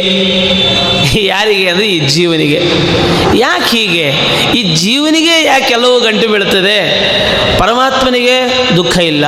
ಜಡಕ್ಕೆ ದುಃಖ ಇಲ್ಲ. ಆದರೆ ಈ ಮೂರರಲ್ಲಿ ಇವನೊಬ್ಬರಿಗೆ ಮಾತ್ರ ದುಃಖ. ಇದಕ್ಕೇನಾದರೂ ಕಾರಣ ಇದೆಯಾ? ಒಳ್ಳೆ ಪ್ರಶ್ನೆ ಮಾಡಿದ್ದಾರೆ. ಇದಕ್ಕೆ ಶ್ರುತಿಯೇ ಆಧಾರ. ಅದುಃಖಮಿತರ ಸರ್ವಂ ಜೀವಾಯೇವತು ದುಃಖಿನ. ತೇಷಾಂ ದುಃಖ ಪ್ರಹಾಣಾಯ ಶ್ರುತಿರೇಷ ಪ್ರವರ್ತತೆ ಅಂಥೇಳಿ ಒಂದು ಶ್ರುತಿವಾಕ್ಯ ಏನು ಹೇಳ್ತಾ ಇದೆ ಅಂದರೆ, ಈ ಲೋಕದಲ್ಲಿ ಮೂರು ವಸ್ತುಗಳು ಬಹಳ ಮುಖ್ಯವಾಗಿವೆ. ಒಂದು ಚೇತನ, ಇನ್ನೊಂದು ಜಡ ಇನ್ನೊಬ್ಬನು ಪರಮಾತ್ಮ. ಪರಮಾತ್ಮನಿಗೆ ದುಃಖ ಹೇಳಲಿಕ್ಕೆ ಸಾಧ್ಯವೇ ಇಲ್ಲ. ಅವನಿಗೆ ದುಃಖ ಇದೆ ನಾವು ಪರಮಾತ್ಮ ಅಂತ ಯಾರೂ ಒಪ್ಪೋದಿಲ್ಲ ಅವನು. ಅವನು ಸರ್ವತಂತ್ರ ಸ್ವತಂತ್ರನಾಗಿರ್ತಕ್ಕಂಥ ವ್ಯಕ್ತಿ ಆದ್ದರಿಂದಾಗಿ ಅವನಲ್ಲಿ ದುಃಖದ ಲವಲೇಶವೂ ಇಲ್ಲ. ಇನ್ನು ನಂತರ ಯಾವುದಕ್ಕೆ ಹೇಳಬೇಕು ಜಡಕ್ಕೆ ಹೇಳಬೇಕು. ಜಡ ಅದು ಜಡ ಆದ್ದರಿಂದಲೇ ಸುಖ, ದುಃಖ ಯಾರಿಗೆ ಬರ್ತದೆ? ಚೇತನಾಗಿದ್ದ ವ್ಯಕ್ತಿಗೆ ಮಾತ್ರ ಸುಖ, ದುಃಖಗಳು. ಜಡವಸ್ತುವಿಗೆ ಸುಖವೂ ಇಲ್ಲ, ದುಃಖವೂ ಇಲ್ಲ. ಜಡವಸ್ತುವಿಗೆ ದುಃಖ ಹೇಳಲಿಕ್ಕೆ ಆಗೋದಿಲ್ಲ. ಇನ್ನು ಉಳಿದವನು ಯಾರು? ಬಡಪಾಯಿ ಜೀವ. ಅವನಿಗೇ ದುಃಖವನ್ನು ಹೇಳಬೇಕು. ಯಾಕೆಂದರೆ ಭಗವದ್ಗೀತೆಯಲ್ಲಿ ಸ್ಪಷ್ಟವಾಗಿ ಹೇಳ್ತಾರೆ, ಏನು ಅಂತಂದರೆ, ಈ ಜೀವನಿಗೆ, ಜೀವ ದುಃಖ, ಜೀವನಿಗೆ ದುಃಖ ಬರಲಿಕ್ಕೆ ಕಾರಣ ಏನು ಅಂದರೆ, ಒಂದು ಈ ಸುಖ ಬರಲಿಕ್ಕೂ ದುಃಖ ಬರಲಿಕ್ಕೂ ಮುಖ್ಯವಾಗಿ ಕರ್ಮಗಳ ಲೇಪ ಕಾರಣ ಯಾರಿಗೆ ಕರ್ಮ ಲೇಪ, ಪೂರ್ವ ಕರ್ಮದ ಲೇಪ ಪೂರ್ವ ಕರ್ಮದ ಲೇಪದಿಂದಾಗಿ ಹಿಂದಿನ ದಿನದಲ್ಲಿ ನಾವು ಹಲವಾರು ಕರ್ಮಗಳನ್ನು ಮಾಡಿರ್ತೇವೆ. ಆ ಹಲವಾರು ಕರ್ಮಗಳಲ್ಲಿ ಪುಣ್ಯಕರ್ಮಗಳು ಸೇರಿರ್ತವೆ ಪಾಪಕರ್ಮಗಳು ಸೇರಿರ್ತವೆ. ಪುಣ್ಯಕರ್ಮದ ಲೇಪದಿಂದ ಸುಖ ಪಾಪಕರ್ಮದ ಲೇಪದಿಂದ ದುಃಖ. ಒಟ್ಟಾರೆ ನಾವು ಈ ಜನ್ಮದಲ್ಲಿ ಅನುಭವಿಸ್ತಾ ಇರತಕ್ಕಂಥ ಸುಖ ದುಃಖಗಳ ಹಿನ್ನೆಲೆಯಲ್ಲಿ ಹಿಂದಿನ ಜನ್ಮದಲ್ಲಿ ನಾವೇ ಮಾಡಿರತಕ್ಕಂತಹ ಕರ್ಮಗಳ ಕೈವಾಡ ಇದೆ. ಕರ್ಮಗಳ ಲೇಪ ಇರೋದು ಯಾರಿಗೆ? ಭಗವಂತನಿಗೆ ಭಗವಂತನಿಗೆ ದುಃಖ ಹೇಳಬೇಕು ಅಂದ್ರೆ ನಮಗೆ ಕರ್ಮ ಲೇಪ ಹೇಳಬೇಕು. ಭಗವಂತನಿಗೆ ಕರ್ಮ ಲೇಪ ಇಲ್ಲ ಅಂತ ಅವನೇ ಹೇಳ್ಕೊಂಡಿದ್ದಾನೆ. ನಮಾಂ ಕರ್ಮಾಣಿ ಲಿಂಪಂತಿ, ನಮೇ ಕರ್ಮ ಫಲೇ ಸ್ಪೃಹ, ಇತಿ ಮಾಂ ಕರ್ಮಭಿರ್ ನಸಬದ್ಧತೆ ಅರ್ಜುನ, ನನಗೆ ಕರ್ಮಗಳ ಲೇಪ ಇಲ್ಲ. ಆ ಕರ್ಮಗಳು ನನ್ನನ್ನು ಬಂಧಿಸಲಾರವು. ನಮಾಂ ಕರ್ಮ ನನಗೆ ಕರ್ಮಗಳ ಲೇಪ ಇಲ್ಲ. ನಮಾಂ ಕರ್ಮಾಣಿ ಲಿಂಪಂತಿ ನಮೇ ಕರ್ಮ ಫಲೇ ಸ್ಪೃಹ. ಇಂಥ ಕರ್ಮ ಮಾಡಿದಾಗ ಇಂಥ ಫಲ ಬೇಕು ಅಂತೇಳಿ ಕೆಲವರಿಗೆ ಅಪೇಕ್ಷೆ ಇರ್ತದೆ. ಆ ಕರ್ಮದಿಂದ ಬರತಕ್ಕಂಥ ಫಲದಲ್ಲಿ ನನಗೆ ಸ್ನೇಹವೂ ಇಲ್ಲ. ಈ ಥರ ಯಾರು ತಿಳುಕೊಳ್ತಾರೋ ಅವರಿಗೂ ಕರ್ಮದ ಲೇಪ ಆಗಲ್ಲ ಅಂದ ಮೇಲೆ ಇನ್ನು ಭಗವಂತನಿಗೆ ಕರ್ಮದ ಲೇಪ ಎಲ್ಲಿಂದ ಬರಬೇಕು? ಕರ್ಮ ಲೇಪ ಆದರೆ ಸುಖ ದುಃಖಗಳು ಬರಬೇಕು. ಭಗವಂತನಿಗೆ ಕರ್ಮದ ಲೇಪವೇ ಇಲ್ಲ. ಜೀವಾತ್ಮನಿಗೆ ಮಾತ್ರ ಕರ್ಮದ ಲೇಪ ಇರೋದು. ಆ ಕರ್ಮದ ಲೇಪದಿಂದಾಗಿ ದುಃಖ ಬರ್ತದೆ. ಆದರೆ ಜೀವಾತ್ಮನಿಗೆ ಯಾಕೆ ದುಃಖ ಬರ್ತದೆ? ಒಂದೊಂದು ಪ್ರಶ್ನೆ ಅಂದರೆ ಜೀವ ನಮ್ಮ ಸಿದ್ಧಾಂತ ಪ್ರಕಾರ ಅವರು ಜ್ಞಾನಾನಂದ ಸ್ವರೂಪಿ. ಜ್ಞಾನಾನಂದ ಸ್ವರೂಪಿ ಆದಮೇಲೆ ಅವನಲ್ಲಿ ಜ್ಞಾನಾನಂದಗಳೇ ಯಾವತ್ತೂ ಕೂಡ ಪ್ರಕಟವಾಗಬೇಕಾಗಿತ್ತು. ಜ್ಞಾನಾನಂದಗಳು ಪ್ರಕಟವಾಗಿದೆ. ಅವನಲ್ಲಿ ದುಃಖಾದಿಗಳು ಯಾಕೆ ಕಂಡು ಬರ್ತದೆ ಅಂತಂದರೆ, ಇದು ಜೀವನ ನಿಜವಾದ ಸ್ವರೂಪ ಅಲ್ಲ. ಜೀ, ಈಗ ನಾವು ಕಾಣದಿರಕಂತ ಇದೆಯಲ್ಲ? ಇದು ದುಃಖಾದಿಗಳ ಸ್ವರೂಪ, ಇದು ಜೀವನ ನಿಜವಾದ ಸ್ವರೂಪ ಅಲ್ಲ. ಜೀವನ ಯಾಕಂದರೆ, ಮುಕ್ತಿರ್ ಹಿತ್ವಾನ್ಯಥಾ ರೂಪಂ ಸ್ವರೂಪೇಣ ವ್ಯವಸ್ಥಿತಿ ಅಂತೇಳಿ ಭಾಗವತದಲ್ಲಿ ತನ್ನದಲ್ಲದ ಆಕಾರವನ್ನು ಕಳೆದುಕೊಂಡು ತನ್ನದೇ ಆಗಿರತಕ್ಕಂಥ ಆಕಾರವನ್ನು ಪಡೆಯುವುದನ್ನೇ ಮುಕ್ತಿ ಅಂತ ಹೇಳ್ತಾರೆ. ಈಗ ನಮಗೇನು ದುಃಖಾದಿಗಳ ಆಕಾರ ಕಂಡು ಬರ್ತಾ ಇದೆ? ಇದು ಜೀವಾತ್ಮನ ನಿಜವಾದ ಆಕಾರ ಅಲ್ಲ. ಜೀವಾತ್ಮನ ಆಕಾರ ಅಂದರೆ ಅದು ಜ್ಞಾನಾನಂದಗಳ ಆಕಾರ. ಆ ಜ್ಞಾನಾನಂದಗಳಲ್ಲ ಹೋಗಿಬಿಟ್ಟು ಬರೀ ದುಃಖಾದಿಗಳ ಆಕಾರವೇ ಕಂಡು ಬರ್ತಾ ಇದೆ. ಕಂಡು ಬರಲಿಕ್ಕೆ ಕಾರಣ ಏನು ಅಂತಂದರೆ ಅದಕ್ಕೆ ಕಾರಣ ಪ್ರಕೃತಿ ಮತ್ತು ಪ್ರಕೃತಿಯ ಗುಣಗಳು. ಪ್ರಕೃತಿ ಬಂಧಕವಾಗಿರೋದರಿಂದಾಗಿ ಈ ಒಂದು ಉದಾಹರಣೆ, ಈಗ ದೀಪವನ್ನು ಬೆಳಗ್ತಾ ಇರ್ತದೆ. ಒಂದು ಪ್ರಣತಿಯಲ್ಲೋ ನೀವು ದೀಪವನ್ನು ಹಚ್ಚಿರ್ತೀರಿ. ಅದರ ಮೇಲೆ ಒಂದು ಮುಚ್ಚಳವನ್ನು ಹಾಕಿ. ಆಗ ದೀಪದ ಪ್ರಕಾಶ ಎಲ್ಲೂ ಬರೋದು ದೀಪ ಅದು ತೇಜೋಮಯ. ಅದರ ಪ್ರಕಾಶ ಎಲ್ಲ ಕಡೆ ಎಲ್ಲ ಕಡೆ ಕಂಡು ಬರಬೇಕಾಗಿತ್ತು. ಯಾಕೆ ಕಂಡು ಬರ್ತಾ ಇಲ್ಲ? ಅದಕ್ಕೆ ಪ್ರತಿಬಂಧಕವಾಗಿ ಮುಚ್ಚಳ ಇದೆ. ಮುಚ್ಚಳ ತೆಗೆದರೆ ಅದರ ಸಹಜವಾದ ಪ್ರಕಾಶ ಎಲ್ಲರಿಗೂ ಗೋಚರವಾಗ್ತದೆ. ಜೀವನ ಕೂಡ ಧ್ಯಾನಾನಂದ ಸ್ವರೂಪಿ. ಆ ಜೀವನ ಜ್ಞಾನಾನಂದ ಸ್ವರೂಪ ಪ್ರಕಟ ಆಗಲಿಕ್ಕೆ ಒಂದು ಪ್ರತಿಬಂಧಕ ಇದೆ. ಯಾವುದು? ಸತ್ವಗುಣ, ರಜೋಗುಣ, ತಮೋಗುಣ. ಅಥವಾ ಅದು ಈ ಸತ್ವಗುಣ, ರಜೋಗುಣ ತಮೋಗುಣತ್ವಾಗಿರ್ತಕ್ಕಂಥ ಪ್ರಕೃತಿಯ ಆಭರಣ. ಈ ಪ್ರಕೃತಿಯ ಒಂದು ಪ್ರತಿಬಂಧಕ ಇದೆ. ಎಲ್ಲ ಪ್ರತಿಯೊಂದು ಸಂಸಾರಕ್ಕೆ ಮೂಲ ಬಂದ, ಮೂಲ ಕಾರಣ ಇದೆ. ಜೀವನಿಗೆ ಸುಖಾದಿಗಳು ಪ್ರಕಟವಾಗದಿರಲಿಕ್ಕೆ ಕಾರಣ ಇದೇ ಪ್ರಕೃತಿ ಆ ಪ್ರಕೃತಿಯ ಪ್ರಭಾವಕ್ಕೊಳಗಾಗಿ, ಆ ಪ್ರಕೃತಿಯ ಗುಣಗಳ ಒತ್ತಡಕ್ಕೆ ಮಣಿದು ಜೀವಾತ್ಮನಿಗೆ ಏನಾಗ್ತದೆ? ತನ್ನದೇ ಆಗಿರತಕ್ಕಂಥ ಜ್ಞಾನ ಅನ್ನೋದ ಸ್ವರೂಪದ ಅಭಿವ್ಯಕ್ತಿ ಆಗೋದಿಲ್ಲ. ಯಾವಾಗ ಭಗವಂತನ ಅನುಗ್ರಹವನ್ನು ಪಡೆದು ನಾವು ಈ ಪ್ರತಿಬಂಧಕವಾಗಿರತಕ್ಕಂತಹ ಪ್ರಕೃತಿಯ ಆವರಣವನ್ನು, ಆ ಸತ್ವಗುಣ ಸತ್ವಗುಣ ರಜೋಗುಣ ತಮೋ ಗುಣಗಳ ಒಂದು ಇದು ಪ್ರತಿಬಂಧಕವನ್ನು ನಿವಾರಣೆ ಮಾಡಿಕೊಳ್ತೇವೋ, ಆಗ ನಮ್ಮಲ್ಲಿ ಇರತಕ್ಕಂತಹ ಸಹಜವಾಗಿರತಕ್ಕಂತಹ ಜ್ಞಾನ ಆನಂದ ಸ್ವರೂಪಗಳ ಅಭಿವ್ಯಕ್ತಿ ಆಗ್ತದೆ. ಮತ್ತು ಇವನಿಗೆ ದುಃಖ ಬರಲಿಕ್ಕೆ ಕಾರಣ ಏನು ಅಂದರೆ ಜೀವನೂ ಅನಾದಿ, ಪ್ರಕೃತಿಯೂ ಅನಾದಿ. ಅನಾದಿ ಕಾಲದಿಂದಲೂ ಕೂಡ ಈ ಪ್ರಕೃತಿ ಬಂಧ ಜೀವನಿಗೆ ಇರೋ ಕಾರಣದಿಂದಾಗಿ. ಪರಮಾತ್ಮನೂ ಅನಾದಿ, ಲಕ್ಷ್ಮೀದೇವಿಯು ಪ್ರಕ, ಲಕ್ಷ್ಮೀದೇವಿಯೂ ಅನಾದಿ. ಇನ್ನು ಜೀವನೂ ಅನಾದಿ. ಆ ಜೀವನಿಗೆ ಬಂಧಕವಾಗಿರತಕ್ಕಂಥ ಪ್ರಕೃತಿಯೂ ಅನಾದಿ. ಅನಾದಿ ಕಾಲದಿಂದಲೂ ಕೂಡ ಆ ಪ್ರಕೃತಿಯ ಬಂಧನ ಇವನಿಗೆ ಇರೋದರಿಂದಾಗಿ ಇವನದೇ ಸ್ವರೂಪದಲ್ಲಿ ಅಡಕವಾಗಿರತಕ್ಕಂಥ ಜ್ಞಾನ ಆನಂದಗಳು ಪ್ರಕಟ ಆಗ್ತಾ ಇದೆ. ಅದು ಪ್ರಕಟ ಆಗಿಬಿಟ್ರೆ ಜೀವನಿಗೆ ಸುಖವೇ ಇರ್ತದೆ ದುಃಖ ಅದಕ್ಕೆ ಅವಲೇಶವೂ ಇರೋದಿಲ್ಲ ಅದು ಸುಖ ಆಗಬೇಕು ಅಂದರೆ ಅವನು ಉಪಾಸನೆ ಮಾಡಬೇಕು. ಧ್ಯಾನಾದಿ ಉಪಾಸನೆಗಳನ್ನು ಮಾಡಿ ಭಗವಂತನ ಅನುಗ್ರಹವನ್ನು ಗಳಿಸಿದರೆ ಅವನ ಅನುಗ್ರಹದಿಂದ ಪ್ರಕೃತಿಯ ಬಂಧ ಮುಚ್ಚಲ ನಿವಾರಣೆ ಆಗ್ತದೆ. ಆಗ ಅವನದಲ್ಲೇ ಅಡಗಿರತಕ್ಕಂತಹ ಆ ಸ್ವರೂಪ ಧ್ಯಾನ ಅನ್ನೋದು ಸ್ವರೂಪ ಅಭಿವ್ಯಕ್ತಿಯಾಗಿ ಜೀವಾತ್ಮನಿಗೆ ಸುಖಾದಿಗಳು ಕಾಣಿಸಿಕೊಡ್ತದೆ ಅಲ್ಲಿವರೆಗೆ ಅನಾದಿ ಕಾಲದಿಂದ ಪ್ರಕೃತಿಯ ಬಂಧ ಇರೋದರಿಂದಾಗಿ ಅವನಿಗೆ ದುಃಖ ಉಂಟು. ಅವನಿಗೆ ದುಃಖವೇ ಇರ್ತದೆ ಹೊರತು. ದುಃಖ ಅವನಿಗೆ ಮಾತ್ರ ಅಲ್ಲ ಕೆಲವರು ಹೇಳೋದುಂಟಲ್ಲ ಕರ್ಮಗಳನ್ನು ಪರಮಾತ್ಮ ಮಾಡಿಸಿರೋದು ನಮ್ದೇನು ಕೆಲಸ ಇಲ್ವಲ್ಲ? ಪರಮಾತ್ಮ ಕರ್ಮಗಳನ್ನು ಮಾಡಿಸಿದ್ರಿಂದಾಗಿ ಸುಖ ದುಃಖಗಳಿಗೆ ಅವನೇ ಭಾಗಿಯಾಗಲಿ, ನಮ್ಮನ್ನು ಯಾಕೆ ಜವಾಬ್ದಾರನಾಗಿ ಮಾಡಬೇಕು ಅಂತಂದು ಹಾಗಲ್ಲ. ಪರಮಾತ್ಮನ ಪ್ರೇರಣೆಯಿಂದಲೇ ನಾವು ಕರ್ಮಗಳನ್ನು ಮಾಡೋದು. ಪರಮಾತ್ಮನು ಕೂಡ ನಮ್ಮ ನಮ್ಮ ಪೂರ್ವ ಕರ್ಮಾನುಸಾರವಾಗಿ ಕರ್ಮಗಳನ್ನು ಮಾಡಿಸ್ತಾನೆ. ಆದರೆ ಆ ಕರ್ಮಗಳನ್ನು ಮಾಡಿಸಿರೂ ಕೂಡ, ಅವನು ಮಾಡಿಸಿರೂ ಕೂಡ ಆ ಕರ್ಮಕ್ಕೆ ಫಲಭಾಗಿಯನ್ನಾಗಿ ನಮ್ಮನ್ನೇ ಮಾಡ್ತಾನೆ. ಪುರಂದರದಾಸರು ದೇವರಾಮ ಇದೆ. ತಂದೆ ಮಗನಿಗೆ ಅಕ್ಷರಾಭ್ಯಾಸ ಮಾಡಿಸ್ತಿರ್ತಾನೆ. ಮರಳಲ್ಲಿ ಬರೆದು, ಅ, ಆ ಅಂತ ಹೇಳ್ತಾನೆ. ಮಗನ ಕೈ ಹಿಡ್ಕೊಂಡು ಅವನ ಕೈಯಲ್ಲಿ ಪೆನ್ ಕೊಟ್ಟು ಆ ಪೆನ್ ಹಿಡಿದಿರ್ತಕ್ಕಂಥ ಕೈಯನ್ನು ತಾನು ಹಿಡಿದು ಅವನಿಂದ ಅಕ್ಷರಾಭ್ಯಾಸ ಮಾಡಿಸ್ತಿರ್ತಾರೆ. ಅಲ್ಲಿ ಅಕ್ಷರಾಭ್ಯಾಸ ಮಾಡತಕ್ಕಂಥ ಕ್ರಿಯೆ ಇಬ್ಬರಲ್ಲೂ ಇದೆ. ಮಗನಲ್ಲೂ ಇದೆ ಅಪ್ಪನಲ್ಲೂ ಇದೆ. ಆದರೆ ಅಕ್ಷರಾಭ್ಯಾಸ ಮಾಡಿದ್ದರಿಂದ ಏನೊಂದು ಫಲ ಇದೆ? ಅಕ್ಷರ ಜ್ಞಾನ. ಅದು ಯಾರಿಗೆ? ಅದು ಮಗನಿಗೆ. ಮಗನಿಗೆ ಮಾತ್ರ. ಅಪ್ಪನಿಗೆ ಆಲ್ರೆಡಿ ಬಂದ್ಬಿಟ್ಟಿದೆ. ನೋಡಿ ಅಲ್ಲಿ ಅಕ್ಷರಾಭ್ಯಾಸ ಎಂಬ ಕರ್ಮವನ್ನು ಇಬ್ಬರೂ ಮಾಡಿದರೂ ಕೂಡ ಆ ಅಕ್ಷರಾಭ್ಯಾಸದ ಫಲವಾಗಿರತಕ್ಕಂಥ ಅಕ್ಷರಗಳ ತಿಳುವಳಿಕೆಗೆ ಆ ಭಗನನ್ನೇ ಭಾಗಿಯನ್ನಾಗಿ ನಾವು ಹೇಗೆ ಮಾಡ್ತೀವೋ ಅದೇ ಥರ ಜೀವಾತ್ಮ, ಜೀವಾತ್ಮನ ಕರ್ಮ ಜೀವ ಕರ್ಮಗಳಿಗೆ ಪೂರ್ವಕರ್ಮಗಳ ಅನುಸಾರವಾಗಿ ಭಗವಂತ ಪುಣ್ಯ ಪಾಪ ಕರ್ಮಗಳನ್ನು ಮಾಡಿಸಿರೂ ಕೂಡ ಆ ಪುಣ್ಯ ಕರ್ಮ ಪಾಪಗಳಿಗೆ ಫಲಭಾಗಿಯನ್ನಾಗಿ ಇವನನ್ನೇ ಮಾಡ್ತಾನೆ, ಇವನಿಗೆ ಸುಖ ದುಃಖಗಳನ್ನು ನೀಡ್ತಾನೆ ಹೊರತು ಭಗವಂತನಿಗೆ ಅದರಲ್ಲಿ ಸುಖ ದುಃಖಗಳಿಗೆ ಅವನು ಜವಾಬ್ದಾರ ಅಲ್ಲ ಅಂತೇಳಿ ಗುರುಗಳ ಈ ನಿರೂಪಣೆ ಬಹಳ ಸುಂದರ. ಅದು ನಾಹಂಕರ್ತ ಹರಿಕರ್ತ ಅಂತ ನಾವು ಹೇಳ್ತಾ ಇದ್ದೀವಿ ಅಷ್ಟೇ. ಆದರೆ ಈಗ ಅದನ್ನು ನಾವು ಅನುಭವದಿಂದ ಅದು ಅನುಭವಿಸಿ, ಅದರ ಸವಿಯನ್ನು ಅನುಭವಿಸಿ ಹೇಳ್ಬೋದು ಅಂತ ಅನಿಸುತ್ತೆ. ಜೊತೆಗೆ ಆಚಾರ್ಯ ಹೇಳ್ತಾ ಹೇಳಿದರು, ಜೀವ ಈ ಜ್ಞಾನಾನಂದಮಯ, ಒಂಥರ ಬೆಳಕಿದ್ದ ಹಾಗೆ. ಈ ಬೆಳಕು ತನ್ನ ಪ್ರಕಾಶವನ್ನು ವಿಸ್ತರಿಸಬೇಕು ಅಂತಂದರೆ ಅದೊಂದು ಯಾವ ನಿರ, ಒಂದು ಅವಕಾಶ ಇರಬೇಕು. ಅದನ್ನು ಮುಚ್ಚಿಬಿಟ್ರೆ ಆಗ ಬೆಳಕು ಕೊಡೋದಿಲ್ಲ. ಹಾಗೆ ಇಲ್ಲೊಂದು ಪ್ರಕೃತಿ ಒಂದು ಗುಣತ್ರಯಗಳು ಇವುಗಳೆಲ್ಲವೂ ಕೂಡ ಬಂಧಕವಾಗಿದೆ. ಈ ಜ್ಞಾನಾನಂದಮಯವಾದ ಈ ಒಂದು ಜೀವನನ್ನು ಈ ಪ್ರಕೃತಿ ಅಂತನ್ನೋದೇನಿದೆಯಲ್ಲ ಇದು ಮುಚ್ಚಿ ಹಾಕಿದೆ. ಯಾವಾಗ ಈ ಗುಣತ್ರಯಗಳಿಂದ ಅವನು ಬೇರ್ಪಡ್ತಾನೆ, ಆಗ ಪ್ರಕೃತಿಯಿಂದ ಬೇರ್ಪಡ್ತಾನೆ, ಆಗ ಇವನು ಮುಕ್ತನಾಗ್ತಾನೆ, ಜ್ಞಾನಾನಂದಮಯನಾಗ್ತಾನೆ ಅಂತ ಹೇಳಿದರು. ಅಂದರೆ ಸತ್ವಗುಣ, ರಜೋಗುಣ, ತಮೋಗುಣ, ಇವುಗಳು ನಮ್ಮಲ್ಲಿ ಹೆಚ್ಚು ಕೆಲಸ ಮಾಡ್ತಾ ಇವೆ. ಇವುಗಳೇ ಕೆಲಸ ಮಾಡೋದು. ಇವುಗಳಿಂದಲೇ ನಾವು ಕೆಲಸ ಮಾಡ್ತಾ ಇರೋದು. ಆದರೆ ಈ ಎಲ್ಲರೂ ಇವುಗಳಿಂದಲೇ ಕೆಲಸ ಮಾಡ್ತಾ ಇದ್ದರೂ ಕೂಡ ಒಬ್ಬರಲ್ಲಿ ಹೆಚ್ಚಿನ ಒಂದು ಕರ್ತವ್ಯವನ್ನು ನೋಡ್ತೇವೆ. ಇನ್ನು ಕೆಲವರುಗಳಲ್ಲಿ ಇನ್ನೊಂದು ಥರದ ವರ್ತನೆಗಳು. ನೋಡಿ, ಕೆಲವರಲ್ಲಿ ಸತ್ವಗುಣದ ವರ್ತನೆ ಜಾಸ್ತಿ, ಒಳ್ಳೆಯವರಾಗಿರ್ತಾರೆ. ಕೆಲವರು, ನಮ್ಮಲ್ಲಿ ಮೂರೂ ಇವೆ. ಮೂರೂ ಇವೆ, ಆದರೆ ಮೂರೂ ಬೇರೆ ಬೇರೆಯಾಗಿದೆ ಒಂದು ವೇಳೆ ನೀವು ಹೇಳುವ ಹಾಗೆ ಈ ಒಂದು ಗುಣಗಳೇ ನಮ್ಮನ್ನೆಲ್ಲದಕ್ಕೂ ಕೂಡ ಹೊಣೆಯನ್ನಾಗಿಸೋದಾದರೆ ನಮ್ಮನ್ನೆಲ್ಲ ಕರ್ಕೊಂಡು ಹೋಗೋದಾದರೆ ಇವರನ್ನು ಹೀಗೆ ಕರ್ಕೊಂಡು ಹೋಗ್ತದೆ ಇವರನ್ನು ಹೀಗೆ ಕರ್ಕೊಂಡು ಹೋಗ್ತದೆ. ಕೆಲವರಲ್ಲಿ ಸತ್ವಗುಣ ಜಾಸ್ತಿ ಯಾಕೆ ಕೆಲವರ ರಜೋಗುಣ ಜಾಸ್ತಿ ಯಾಕೆ ಕೆಲವರಲ್ಲಿ ತಮಗುಣ ಜಾಸ್ತಿ ಆ ಗುಣಗಳ ಒಂದು ಸ್ವರೂಪ ಅವುಗಳನ್ನೇನಾದರೂ ಒಂದು ನಮಗೆ ನಿರ್ದಿಷ್ಟವಾಗಿ ಹೇಳಲಿಕ್ಕೆ ಬರ್ತದ ಅಂತ. ಅಲ್ಲ, ಈ ಸತ್ವ ಸಾತ್ವಿಕರು, ರಾಜಸರು, ತಾಮಸರು, ಇವರು ಸ್ವಾಭಾವಿಕವಾಗಿ ಅನಾದಿ ಕಾಲದಿಂದಲೂ ಸತ್ವಗುಣ ಭೂಯಿಷ್ಠರು, ರಜೋಗುಣ ಭೂಯಿಷ್ಠರು, ತಮೋಗುಣ ಭೂಯಿಷ್ಠರು ಅನಾದಿ ಕಾಲದಿಂದ ಇರ್ತಾರೆ ಅಲ್ಲಿ ಭಗವಂತನ ಒಂದು ಕೈವಾಡ ಏನಿರೋದಿಲ್ಲ. ಅದಕ್ಕೆ ಹೇಳ್ತಾರೆ ಊರ್ಧ್ವಂ ಗಚ್ಚಂತಿ ಸತ್ವಸ್ತಾಹ ಮಧ್ಯೆ ತಿಷ್ಠಂತಿ ರಾಜಸಾಹ.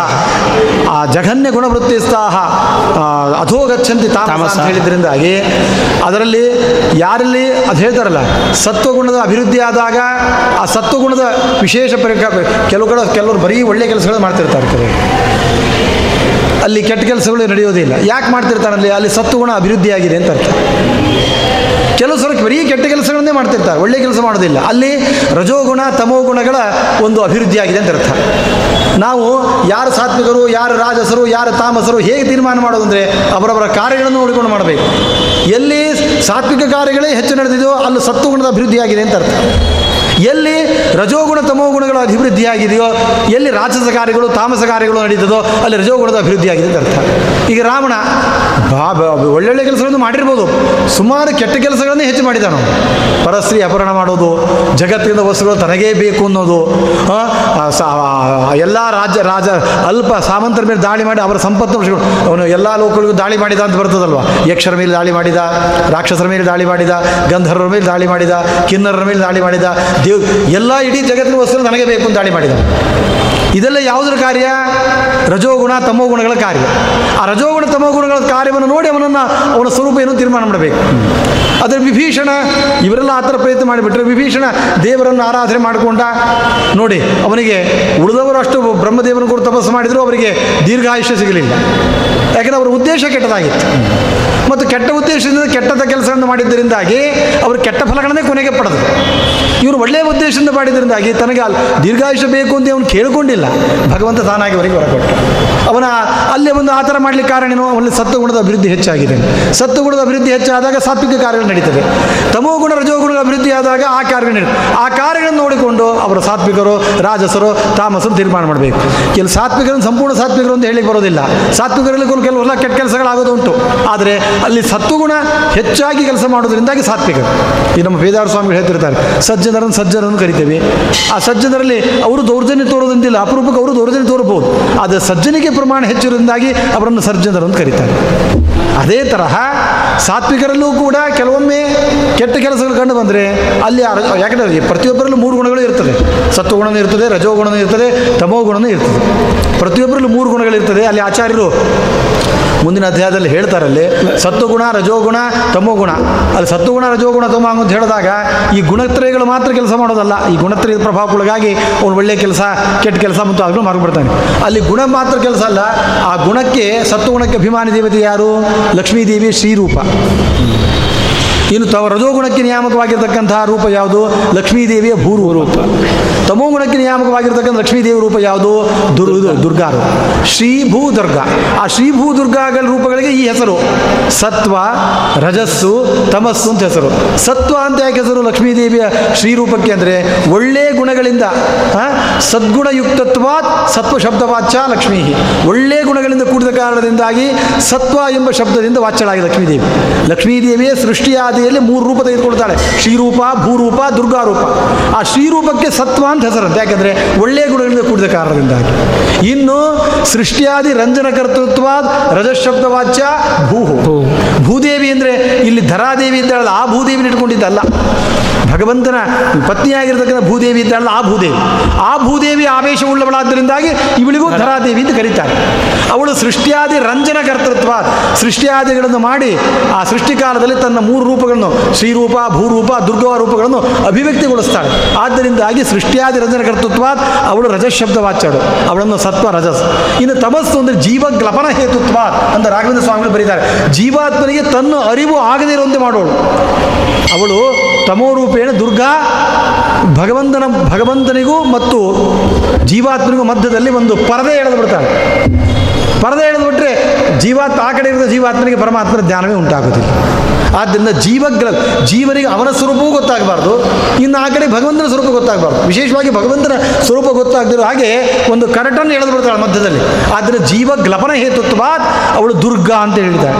ಈ ಶ್ರೀರೂಪ ಬರೀ ಸತ್ವಗುಣ ರಜೋಗುಣ ತಮೋಗುಣಗಳು ಮಾತ್ರ ಜೀವಾತ್ಮರ ಮೇಲೆ ಪ್ರಭಾವ ಇರುವುದಲ್ಲ ಅದಕ್ಕೆ ಸತ್ವಗುಣಕ್ಕೆ ನಿಯಾಮಕಳಾಗಿರತಕ್ಕಂತಹ ಲಕ್ಷ್ಮೀದೇವಿ ಸತ್ವಶಬ್ದ ವಾಚ್ಯರಾದವಳು.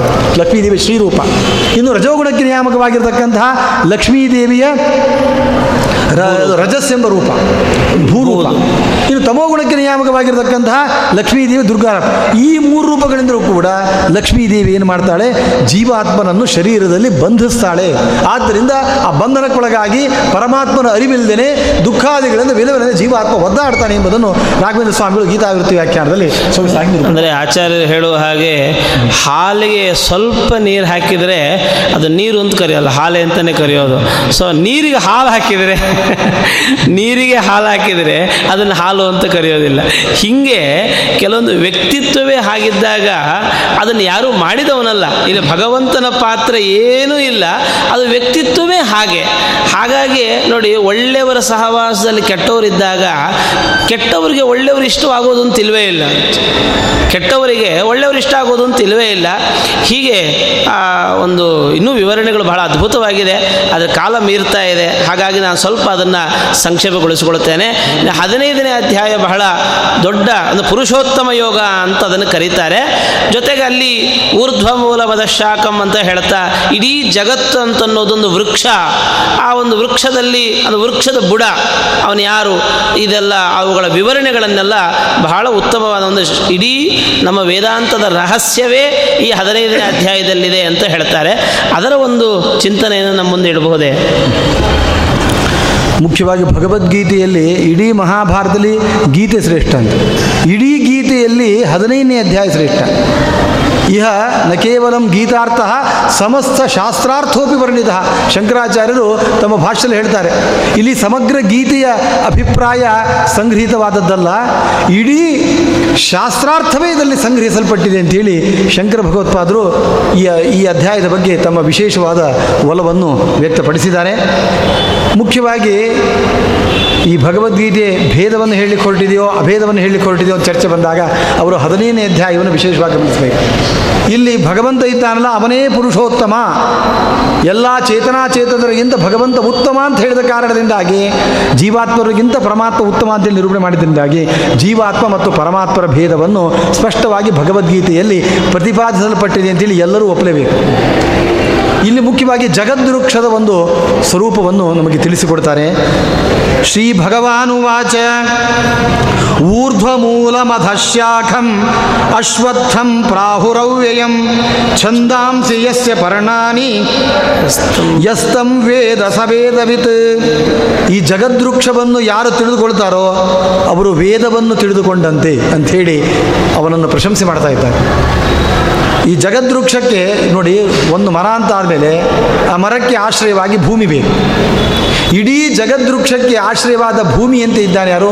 ಪರಮಾತ್ಮ. ಯಾವ ಥರ ವೃಕ್ಷಕ್ಕೆ ಆಶ್ರಯವಾಗಿ ಭೂಮಿ, ಧರಾದೇವಿ ಇರ್ತಾಳೋ, ಅದೇ ರೀತಿಯ ಧರಾದೇವಿ ಮುಖ್ಯ. ಭೂಮಿ ಆಶ್ರಯ ಇಲ್ಲದೆ ಯಾವ ವೃಕ್ಷವಿರಲಿಕ್ಕೆ ಸಾಧ್ಯವಿಲ್ಲ. ಇಡೀ ಜಗದ್ವೃಕ್ಷಕ್ಕೆ ಪರಮ ಪರಮ ಮುಖ್ಯವಾದ ಆಶ್ರಯ ಯಾರು ಯಾರು ಅಂತಂದರೆ ಭಗವಂತ. ಇನ್ನು ಊರ್ಧ್ವ ಮೂಲಂ ಊರ್ಧ್ವ ಎಂಬ ಶಬ್ದದಿಂದ ಮೂರನ್ನು ಇಟ್ಟುಕೊಳ್ತಾರೆ. ಒಂದು ಭಗವಂತ, ಇನ್ನೊಂದು ಲಕ್ಷ್ಮೀದೇವಿ, ಅಂದರೆ ಚಿತ್ ಪ್ರಕೃತಿ, ಇನ್ನೊಂದು ಜಡ ಪ್ರಕೃತಿ. ಯಾವುದಂದರೆ ಅಚಿತ್ ಪ್ರಕೃತಿ, ಅಂದರೆ ಜಡ ಪ್ರಕೃತಿ ಅಂತ ಕರೀತಾರೆ. ಸತ್ವಗುಣ ರಜೋಗುಣ ಗುಣಾತ್ಮಕವಾಗಿರ್ತಕ್ಕಂಥ ಜಡ ಪ್ರಕೃತಿ, ಆಮೇಲೆ ಚಿತ್ ಪ್ರಕೃತಿ ಎನಿಸಿರ್ತಕ್ಕಂಥ ಲಕ್ಷ್ಮೀದೇವಿ ಮತ್ತು ಭಗವಂತ. ಅವರನ್ನು ಊರ್ಧ್ವ ಶಬ್ದದಿಂದ ಇಟ್ಟುಕೊಳ್ಬೇಕು ಅಂತೇಳಿ ರಾಘವೇಂದ್ರ ಸ್ವಾಮಿಗಳು ಗೀತಾವೃತ್ತಿ ಸ್ಪಷ್ಟಪಡಿಸಿದ್ದಾರೆ. ಯಾಕಂದರೆ ಊರ್ಧ್ವ ಎಲ್ಲರಿಗಿಂತ ಮೇಲಿರತಕ್ಕಂಥವನು ಸರ್ವೋತ್ತಮವಾದ ವಸ್ತು. ಎಲ್ಲ ಚೇತನಾಚೇತನ ವಸ್ತುಗಳಲ್ಲಿ ಅತ್ಯಂತ ಉತ್ತಮನಾಗಿರ್ತಕ್ಕಂಥ ವಸ್ತು ಯಾರು? ಪರಮಾತ್ಮ. ಅವನನ್ನು ಊರ್ಧ್ವ ಶಬ್ದದಿಂದ ಇಟ್ಕೋಬೇಕು. ಆಮೇಲೆ ಪರಮಾತ್ಮನ ನಂತರ ನಿಯಮ ವರ್ಗದಲ್ಲಿ ಪರಮಾತ್ಮನ ಬಿಟ್ಟು ನಂತರ ನಿಯಮ, ಪರಮಾತ್ಮ ನಂತರ ಬರ್ತಾರಲ್ಲ ಲಕ್ಷ್ಮೀ ಮುಂತಾದ ದೇವತೆಗಳು. ಅವರಲ್ಲಿ ಯಾರು ಶ್ರೇಷ್ಠರು ಅಂತಂದರೆ ಲಕ್ಷ್ಮೀದೇವಿ ಆದ್ದರಿಂದ ಲಕ್ಷ್ಮೀದೇವಿಯನ್ನು ಊರ್ಧ್ವ ಶಬ್ದದಿಂದ ಇಟ್ಕೋಬೇಕು. ಆಮೇಲೆ ಜಡ ವಸ್ತುಗಳಲ್ಲಿ ಅತ್ಯಂತ ಶ್ರೇಷ್ಠವಾದ ವಸ್ತು ಅಂದರೆ ಯಾವುದು? ಅಚೇತನ ಪ್ರಕೃತಿ. ಅಂದರೆ ಜಡ ಪ್ರಕೃತಿ. ಸತ್ವಗುಣ, ರಜೋಗುಣ ತಮೋಗುಣಾತ್ಮಕ ಪ್ರಕೃತಿ. ಅದು ಜಡ ವಸ್ತುಗಳಲ್ಲಿ ಅತ್ಯಂತ ಶ್ರೇಷ್ಠವಾದ. ಈ ಮೂರನ್ನು ಇಟ್ಕೋಬೇಕಂತ. ಈ ಮೂರೂ ಕೂಡ ಜಗದ್ವೃಕ್ಷಕ್ಕೆ ಮೂಲ. ಜಗದ್ವೃಕ್ಷ ನಿಂತಿರೋದು ಈ ಮೂರು ತತ್ವಗಳ ಮೇಲೆ ನಿಂತಿದೆ. ಒಂದು ಭಗವಂತ ಇದಕ್ಕೆ ಯಾವ ಥರ ಪ್ರಸಿದ್ಧವಾದ ವೃಕ್ಷಕ್ಕೆ ಭೂದೇವಿ ಆಶ್ರಯಗಳಾಗಿರ್ತಾರೋ ಅದೇ ಥರ ಈ ಜಗದ್ವೃಕ್ಷಕ್ಕೆ ಮುಖ್ಯವಾಗಿ ಆಶ್ರಯ ಯಾರು? ಪರಮಾತ್ಮ.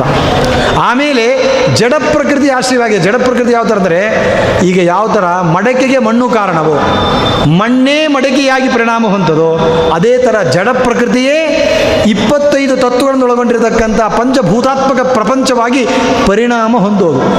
ಆದ್ದರಿಂದಾಗಿ ಉಪಾದಾನ ಕಾರಣವಾಗಿರತಕ್ಕಂತಹ ಈ ಜಡ ಪ್ರಕೃತಿ ಇದೆಯಲ್ಲ, ಈ ಜಡ ಪ್ರಕೃತಿಯು ಕೂಡ ಏನು ಅಂದರೆ ತಾಯಿ ಬೇರಿನಂತೆ ಆಶ್ರಯರಾಗಿದ್ದಾನೆ ಈ ಜಗತ್ತಿಗೆ ಇನ್ನು ಅದೇ ಥರ ಲಕ್ಷ್ಮೀದೇವಿ ಲಕ್ಷ್ಮೀದೇವಿ ಈ ಜಡ ಪ್ರಕೃತಿಗೆ ಅಭಿಮಾನಿಯಾಗಿದ್ದಾಳೆ. ಜಡ ಪ್ರಕೃತಿ ಪ್ರಕೃತಿ ಅಂದರೆ ಸತ್ವಗುಣ ರಜೋ ಗುಣ ಅಥವಾ ಪ್ರಕೃತಿ. ಈ ಜಡ ಪ್ರಕೃತಿಗೆ ಅಭಿಮಾನಿಯಾಗಿ ಪ್ರೇರಣೆ ಮಾಡತಕ್ಕಂಥವಳು ಯಾರು? ಲಕ್ಷ್ಮೀದೇವಿ ಅವಳು ಆಶ್ರಯರಾಗಿದ್ದಾಳೆ ಈ ಥರ ಒಟ್ಟು ಈ ಮೂರು ತತ್ವಗಳು. ಒಂದು ಭಗವತ್ ತತ್ವ, ಇನ್ನೊಂದು ಲಕ್ಷ್ಮೀ ತತ್ವ, ಇನ್ನೊಂದು ಜಡ ಪ್ರಕೃತಿ ಎಂಬುದು. ಈ ಮೂರು ತತ್ವಗಳ ಮೇಲೆ ನಿಂತಿದೆ ಯಾವುದು? ಈ ಜಗತ್ತು. ಆದ್ದರಿಂದ ಊರ್ಧ್ವ ಮೂಲಂ ಅಂದರೆ ಮೇಲಿನ ಮೂರು ವಸ್ತುಗಳಿವೆಲ್ಲ ಅಂದರೆ ಅತ್ಯಂತ ಮೇಲೆ ಇರತಕ್ಕಂಥ ಮೂರು ವಸ್ತುಗಳು ಸರ್ವೋನ್ನತವಾದ ವಸ್ತುಗಳು. ಆ ಮೂರು ವಸ್ತುಗಳೇ ಈ ಜಗದ್ವೃಕ್ಷಕ್ಕೆ ಮೂಲ. ಆದ್ದರಿಂದ ಈ ಜಗದ್ವೃಕ್ಷವನ್ನು ಊರ್ಧ್ವ ಮೂಲ ಅಂತ ಕರೀತಾರೆ. ಊರ್ ಅಧಶಾಖಂ ಇದರ ಕೆಳಗಡೆ ಶಾಖೆಗಳೆಲ್ಲ ಇದೆಯಲ್ಲ, ಕೊಂಬೆಗಳು. ಯಾವುದು ಅಂದರೆ ಮಹತ್ತತ್ವ, ಅಹಂಕಾರ ತತ್ವ, ಪಂಚಭೂತಗಳು, ಅವುಗಳ ಅಭಿಮಾನಿ ದೇವತೆಗಳು, ಈ ಜಗದ್ವೃಕ್ಷದ ಕೊಂಬೆಗಳು. ಅವರೆಲ್ಲ ಈ ಮೂರು ತತ್ವಗಳ ಕೆಳಗಡೆ ಬರ್ತಾರೆ ಲಕ್ಷ್ಮೀದೇವಿ ಪರಮಾತ್ಮನ ನಂತರ ಕೆಳಗೆ ಬರತಕ್ಕಂಥವರು ಯಾರು? ಅಂತಂದರೆ ಮಹತ್ತತ್ವಕ್ಕೆ ಅಭಿಮಾನ ದೇವತೆಯಾಗಿರ್ತಕ್ಕಂಥ ಬ್ರಹ್ಮದೇವರು, ಅಹಂಕಾರ ತತ್ವಕ್ಕೆ ಅಭಿಮಾನಿ ದೇವತೆಯಾಗಿರ್ತಕ್ಕಂಥ ರುದ್ರದೇವರು, ಇನ್ನು ಪಂಚಭೂತಗಳ ಅಭಿಮಾನ ದೇವತೆಗಳು, ಇವರೆಲ್ಲರೂ ಕೂಡ ಈ ಮೂರು ಲಕ್ಷ್ಮೀದೇವಿ, ಬ್ರಹ್ಮ ಭಗವಂತ ಲಕ್ಷ್ಮೀದೇವಿ ನಂತರ ಬರುವರು ಇವರೆಲ್ಲರೂ ಈ ಜಗದ್ವೃಕ್ಷದ ಕೊಂಬೆಗಳು ಅಂತ ತಿಳ್ಕೊಳ್ಳಿ. ಇದು ಅಶ್ವತ್ಥಂ ಪ್ರಾವ್, ಈ ಅದಕ್ಕೆ ಅಶ್ವತ್ಥ ಅಂತ ಕರೀತಾರೆ ಈ ವೃಕ್ಷಕ್ಕೆ, ಅಶ್ವತ್ಥ ಅಶ್ವತ್ಥ ಅಂದರೆ ಅಶ್ವಪಥ ತಿಷ್ಠತಿ ಇದೆ ಅಶ್ವತ್ಥ. ಅಂದರೆ ಕುದುರೆಯಂತೆ ಚಂಚಲ ಅಂತಿದೆ. ಕುದುರೆಯಂತೆ ಚಂಚಲ. ಅಥವಾ ಇನ್ನೊಂದು ರೀತಿ ವ್ಯಾಖ್ಯಾನ ಮಾಡ್ತಾರೆ ಕುದುರೆಯಂತೆ ವೇಗವಾಗಿ ಧಾಗಿಸೋದು ಜಗತ್ತು ಜಗತ್ತು ದಿನ ದಿನಕ್ಕೂ ಬದಲಾವಣೆ ಹೊಂದ್ತಾ ಇರ್ತದೆ. ವೇಗವಾಗಿ ಬದಲಾವಣೆ, ಪರಿವರ್ತನೆ ಗಾಳಿಯಲ್ಲಿ ಬೀಸ್ತಾ ಇರ್ತದೆ. ಆದ್ದರಿಂದಾಗಿ ಇದು ಅಶ್ವತ್ಥ. ಅಥವಾ ಶ್ವವತ್ತು ನ ತಿಷ್ಠತಿ, ನಾಳೆ ಹೇಗಿರ್ತದೋ ಆ ರೀತಿ ಇರೋದಿಲ್ಲ.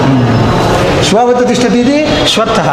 ತಥಾ ನ ಅಂದರೆ ಧಾತಾಪೂರ್ವ ಮಕಲ್ಪ ಹಿಂದೆ ಹೇಗಿತ್ತು ಹಾಗೆ ಇರ್ತದೆ. ಬದಲಾವಣೆಗಳಾಗ್ತದೆ ಧಾತಾಪೂರ್ವ ಶ್ವವತ್ತು ತಿಷ್ಠ ನಾಳೆ ಹೇಗಿರ್ತದೋ ಹಾಗೆ ಇರೋದು ಆದರೆ ವಿಕಾರ ಇಲ್ಲ ಅಂತ ಅರ್ಥ. ಆ ಥರ ಇಲ್ಲ ಇದು. ಯಾಕೆಂದರೆ ಧಾತಾಪೂರ್ವ ಮೊದಲು ಹಿಂದೆ ಹೇಗಿರ್ತದೆ ಅಂದರೆ ಪ್ರವಾಹತ ಅನಾದಿ ಅಂತ ಅರ್ಥ. ಈ ಅಭಿಪ್ರಾಯ ಇದೆ. ಮತ್ತು ಅವ್ಯಯಂ, ಇದಕ್ಕೆ ನಾಶ ಸ್ವರೂಪದ ನಾಶ ಇಲ್ಲ. ಪ್ರವಾಹತ ಅನಾದಿ. ಆದ್ದರಿಂದ ಅವ್ಯಯ. ಇದಕ್ಕೆ ಛಂದಾಂಸಿ ಎಸ್ಸೆ ಪರಿಣಾನಿ. ಈ ಜಗದ್ವೃಕ್ಷಕ್ಕೆ ಎಲೆಗಳು ಯಾವುದು ಅಂತಂದರೆ ವೇದಗಳೇ ಎಲೆ ಅಂತ ಹೇಳ್ತಾ ಇದ್ದಾರೆ. ವೇದಗಳನ್ನು ಎಲೆ ಅಂತ ಯಾಕೆ ವರ್ಣನೆ ಮಾಡಿದರು ಅಂತ ಅಂದ್ಬಿಟ್ರೆ, ಯಾವತ್ತೂ ಹಣ್ಣು ಬರಬೇಕಾದ್ರೆ ಮೊದಲು ಎಲೆಗಳು ಬೇಕು. ಎಲೆಗಳು ಬಿಡೋದಿದ್ರೆ ಹಣ್ಣೆ ಬಿಡೋದು. ಈ ಜಗದೃಕ್ಷದಿಂದ ವೇದಗಳು, ಜಗದ್ವೃಕ್ಷಕ್ಕೆ ವೇದಗಳು ಯಾಕೆ ಅಂತ ಹೇಳ್ತಾರೆ ವೇದಗಳಿಂದ ನಮಗೆ ಮೋಕ್ಷ ಕಾಮಿತ ಫಲ ಫಲ ಸಿಗೋದರಿಂದಾಗಿ, ಮೋಕ್ಷವೆಂಬ ಹಣ್ಣು ಸಿಗೋದರಿಂದಾಗಿ, ವೇದದಿಂದ ನಾವು ಏನು ಬೇಕಾದರೂ ಫಲಗಳನ್ನು ಪಡ್ಕೋಬೋದಲ್ವಾ ಆ ಮೋಕ್ಷಾದಿ ಫಲಗಳು ಸಿಗೋದರಿಂದಾಗಿ ವೇದಗಳನ್ನು ಜಗದೃಕ್ಷದ ಒಂದು ಎಲೆಗಳು ಅಂತ ಹೇಳಿ ವರ್ಣನೆ ಮಾಡಿದ್ದಾರೆ. ಇನ್ನು ಮುಂದೆ ವಿಸ್ತಾರವಾಗಿರತಕ್ಕಂತಹ ವರ್ಣನೆ ಇದೆ. ಇಂಥ ಜಗದೃಕ್ಷವನ್ನು ನಾವು ಛೇದನ ಮಾಡಿದರೆ ಮಾತ್ರ ಆ ಭಗವಂತನನ್ನು ಪಡೆಯುತ್ತಾರೆ ಸಾಧ್ಯ. ಜಗದ್ವೃಕ್ಷ ಛೇದನ ಮಾಡೋದನ್ನು ಕೊಡಲಿ ತೆಗೆದುಕೊಂಡು ಕತ್ತರಿಸ್ತಾ ಕತ್ತರಿಸೋದು ಅಂತ ಅರ್ಥ ಅಲ್ಲ. ಇಲ್ಲಿ ಆಚಾರ್ಯ ಬರೀತಾರೆ, ಛೇದನಂ ನಾಮ ವಿಮರ್ಶಃ. ಆ ಜಗದೃಕ್ಷವನ್ನು ಅಲ್ಲಿರ್ತಕ್ಕಂತಹ ಭಗವಂತ, ಲಕ್ಷ್ಮೀದೇವಿ ಮುಂತಾದ ದೇವತೆಗಳೊಂದಿಗೆ ಪೃಥಕ್ಕರಿಸಿ ಯಾರ್ಯಾರದು ಸ್ಥಾನ ಏನು, ಯಾರು ಯಾರಿಂದ ಶ್ರೇಷ್ಠರು ಉಳಿದವರೆಲ್ಲಗಿಂತ ಭಗವಂತ ಶ್ರೇಷ್ಠ ಅಂತೇಳಿ ಪೃಥಕ್ಕರಿಸಿ ವಿವೇಚಿಸಿ ಚೆನ್ನಾಗಿ ತಿಳ್ಕೊಳ್ಬಹುದು. ಇದನ್ನೇ ಛೇದನ ವಿಮರ್ಶೆ ಅಂತ ಕರೆದಿದ್ದಾರೆ. ಅಸಂಗಶಸ್ತ್ರೇಣ ದೃಢೇನ ಚಿತ್ವ. ಅಸಂಗಶಸ್ತ್ರೇಣ ಅಂದರೆ ವೈರಾಗ್ಯದಿಂದ ಸಹಿತವಾಗಿರತಕ್ಕಂತಹ ಜ್ಞಾನವೆಂಬ ಖಡ್ಗದಿಂದ ಈ ವೃಕ್ಷವನ್ನು ಛೇದ ಮಾಡಬೇಕಂದ್ರೆ ಅರ್ಥ ವೈರಾಗ್ಯಯುಕ್ತವಾದ ಜ್ಞಾನದಿಂದ ಚೆನ್ನಾಗಿ ವಿವೇಚನೆ ಮಾಡಬೇಕು. ಪರಮಾತ್ಮ ಏನು, ಅವನ ವ್ಯಕ್ತಿತ್ವ ಏನು ಅವನಂತ ಲಕ್ಷ್ಮೀದೇವಿ ವ್ಯಕ್ತಿತ್ವ ಏನು, ಈ ಜಡ ಪದಾರ್ಥಗಳ ಒಂದು ಸ್ವರೂಪ ಏನು, ಎಲ್ಲವನ್ನು ಕೂಡ ಪ್ರತಕ್ಕರಿಸಿ ವಿವೇಚಿಸಿ ಚೆನ್ನಾಗಿ ತಿಳಿದುಕೊಂಡ್ರೆ ನಾವು ಜಗದ್ವೃಕ್ಷವನ್ನು ಕತ್ತರಿಸ್ತೇವೆ. ಆಗ ಭಗವಂತನಿಗೆ ಸಾಗಲಿಕ್ಕೆ ಅನುಕೂಲ ಆಗ್ತದೆ ಅಂತೇಳಿ ಈ ಜಗದ್ವೃಕ್ಷವನ್ನು ಇಲ್ಲಿ ವಿಶೇಷವಾಗಿ ಮಾಡಿದ್ದಾರೆ.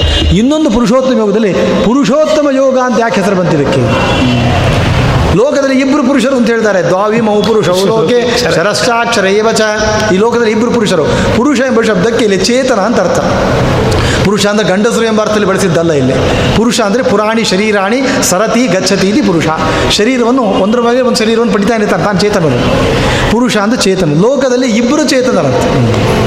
ಅಲ್ಲ, ಲೋಕದ ಬೇಕಾದಷ್ಟು ಚೇತನ ಇದ್ದಾರಲ್ಲ ಇಬ್ಬರೇ ಹೇಗೆ ಇರ್ತದೆ ಶಾಸ್ತ್ರದಲ್ಲಿ ಪ್ರಮಾಣ ಪ್ರಮಿತವಾದ ಚೇತನರು ಇಬ್ಬರೇ ನಿಯಮ ವರ್ಗದಲ್ಲಿ, ಭಗವಂತನನ್ನು ಬಿಟ್ಟು ನಿಯಮ ವರ್ಗದಲ್ಲಿ, ಶಾಸ್ತ್ರದಲ್ಲಿ, ನಿಯಮ ವರ್ಗದಲ್ಲಿ ಶಾಸ್ತ್ರ ಹೇಳ್ತಾ ಇರತಕ್ಕಂಥ ಮುಖ್ಯ ಚೇತನರು ಯಾರು ಅಂದರೆ, ಒಂದು ಹೇಳ್ತಾರೆ, ಕ್ಷರ ಅಕ್ಷರ ಚೇತನ ಕ್ಷರಚೇತನರು ಅಕ್ಷರಚೇತನರು ಅಕ್ಷರ ಚೇತನರು.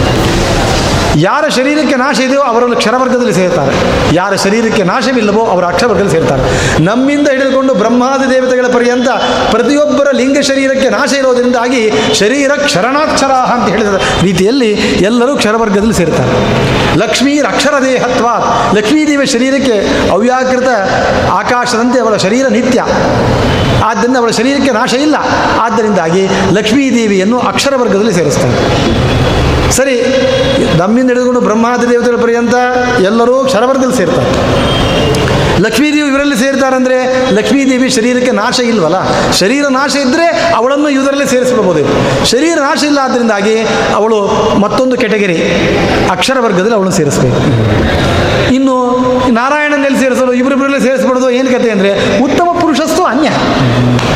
ಉತ್ತಮ ಪುರುಷ ಇದ್ದಾನಲ್ಲ, ಅವನ ಶರೀರ ನಾಶ ಇಲ್ಲದ ಕಾರಣದಿಂದಾಗಿ ಕ್ಷರವರ್ಗಗಳು ಸೇರಲಿಕ್ಕೆ ಸಾಧ್ಯವಿಲ್ಲ.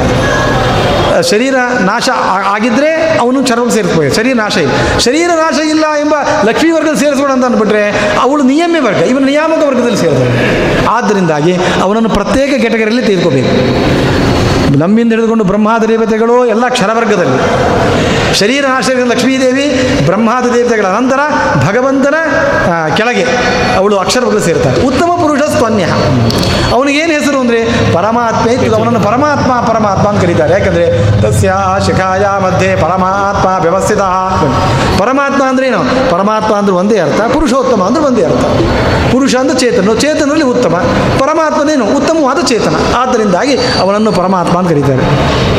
ನೋಡಿ ಪರಮಾತ್ಮ ಯೋ ಲೋಕತ್ರಯ ಮಾವಿಷ್ಯ ಬಿಭರ್ತಿ ಅವನು ಮೂರು ಲೋಕದಲ್ಲಿ ಪ್ರವೇಶ ಮಾಡಿ ಆ ಮೂರು ಲೋಕಗಳನ್ನು ಧಾರಣೆ ಮಾಡಿದ್ದಾನೆ, ಮೂರು ಲೋಕಗಳ ಪೋಷಣೆ ಮಾಡ್ತಾ ಇದ್ದಾನೆ. ತತ್ಸೃಷ್ಟ ತದೇವ ಅನುಪ್ರಾವಿಶತ ಎಂಬ ಶ್ರುತಿ ಅದನ್ನೇ ಹೇಳ್ತಾ ಇದೆ.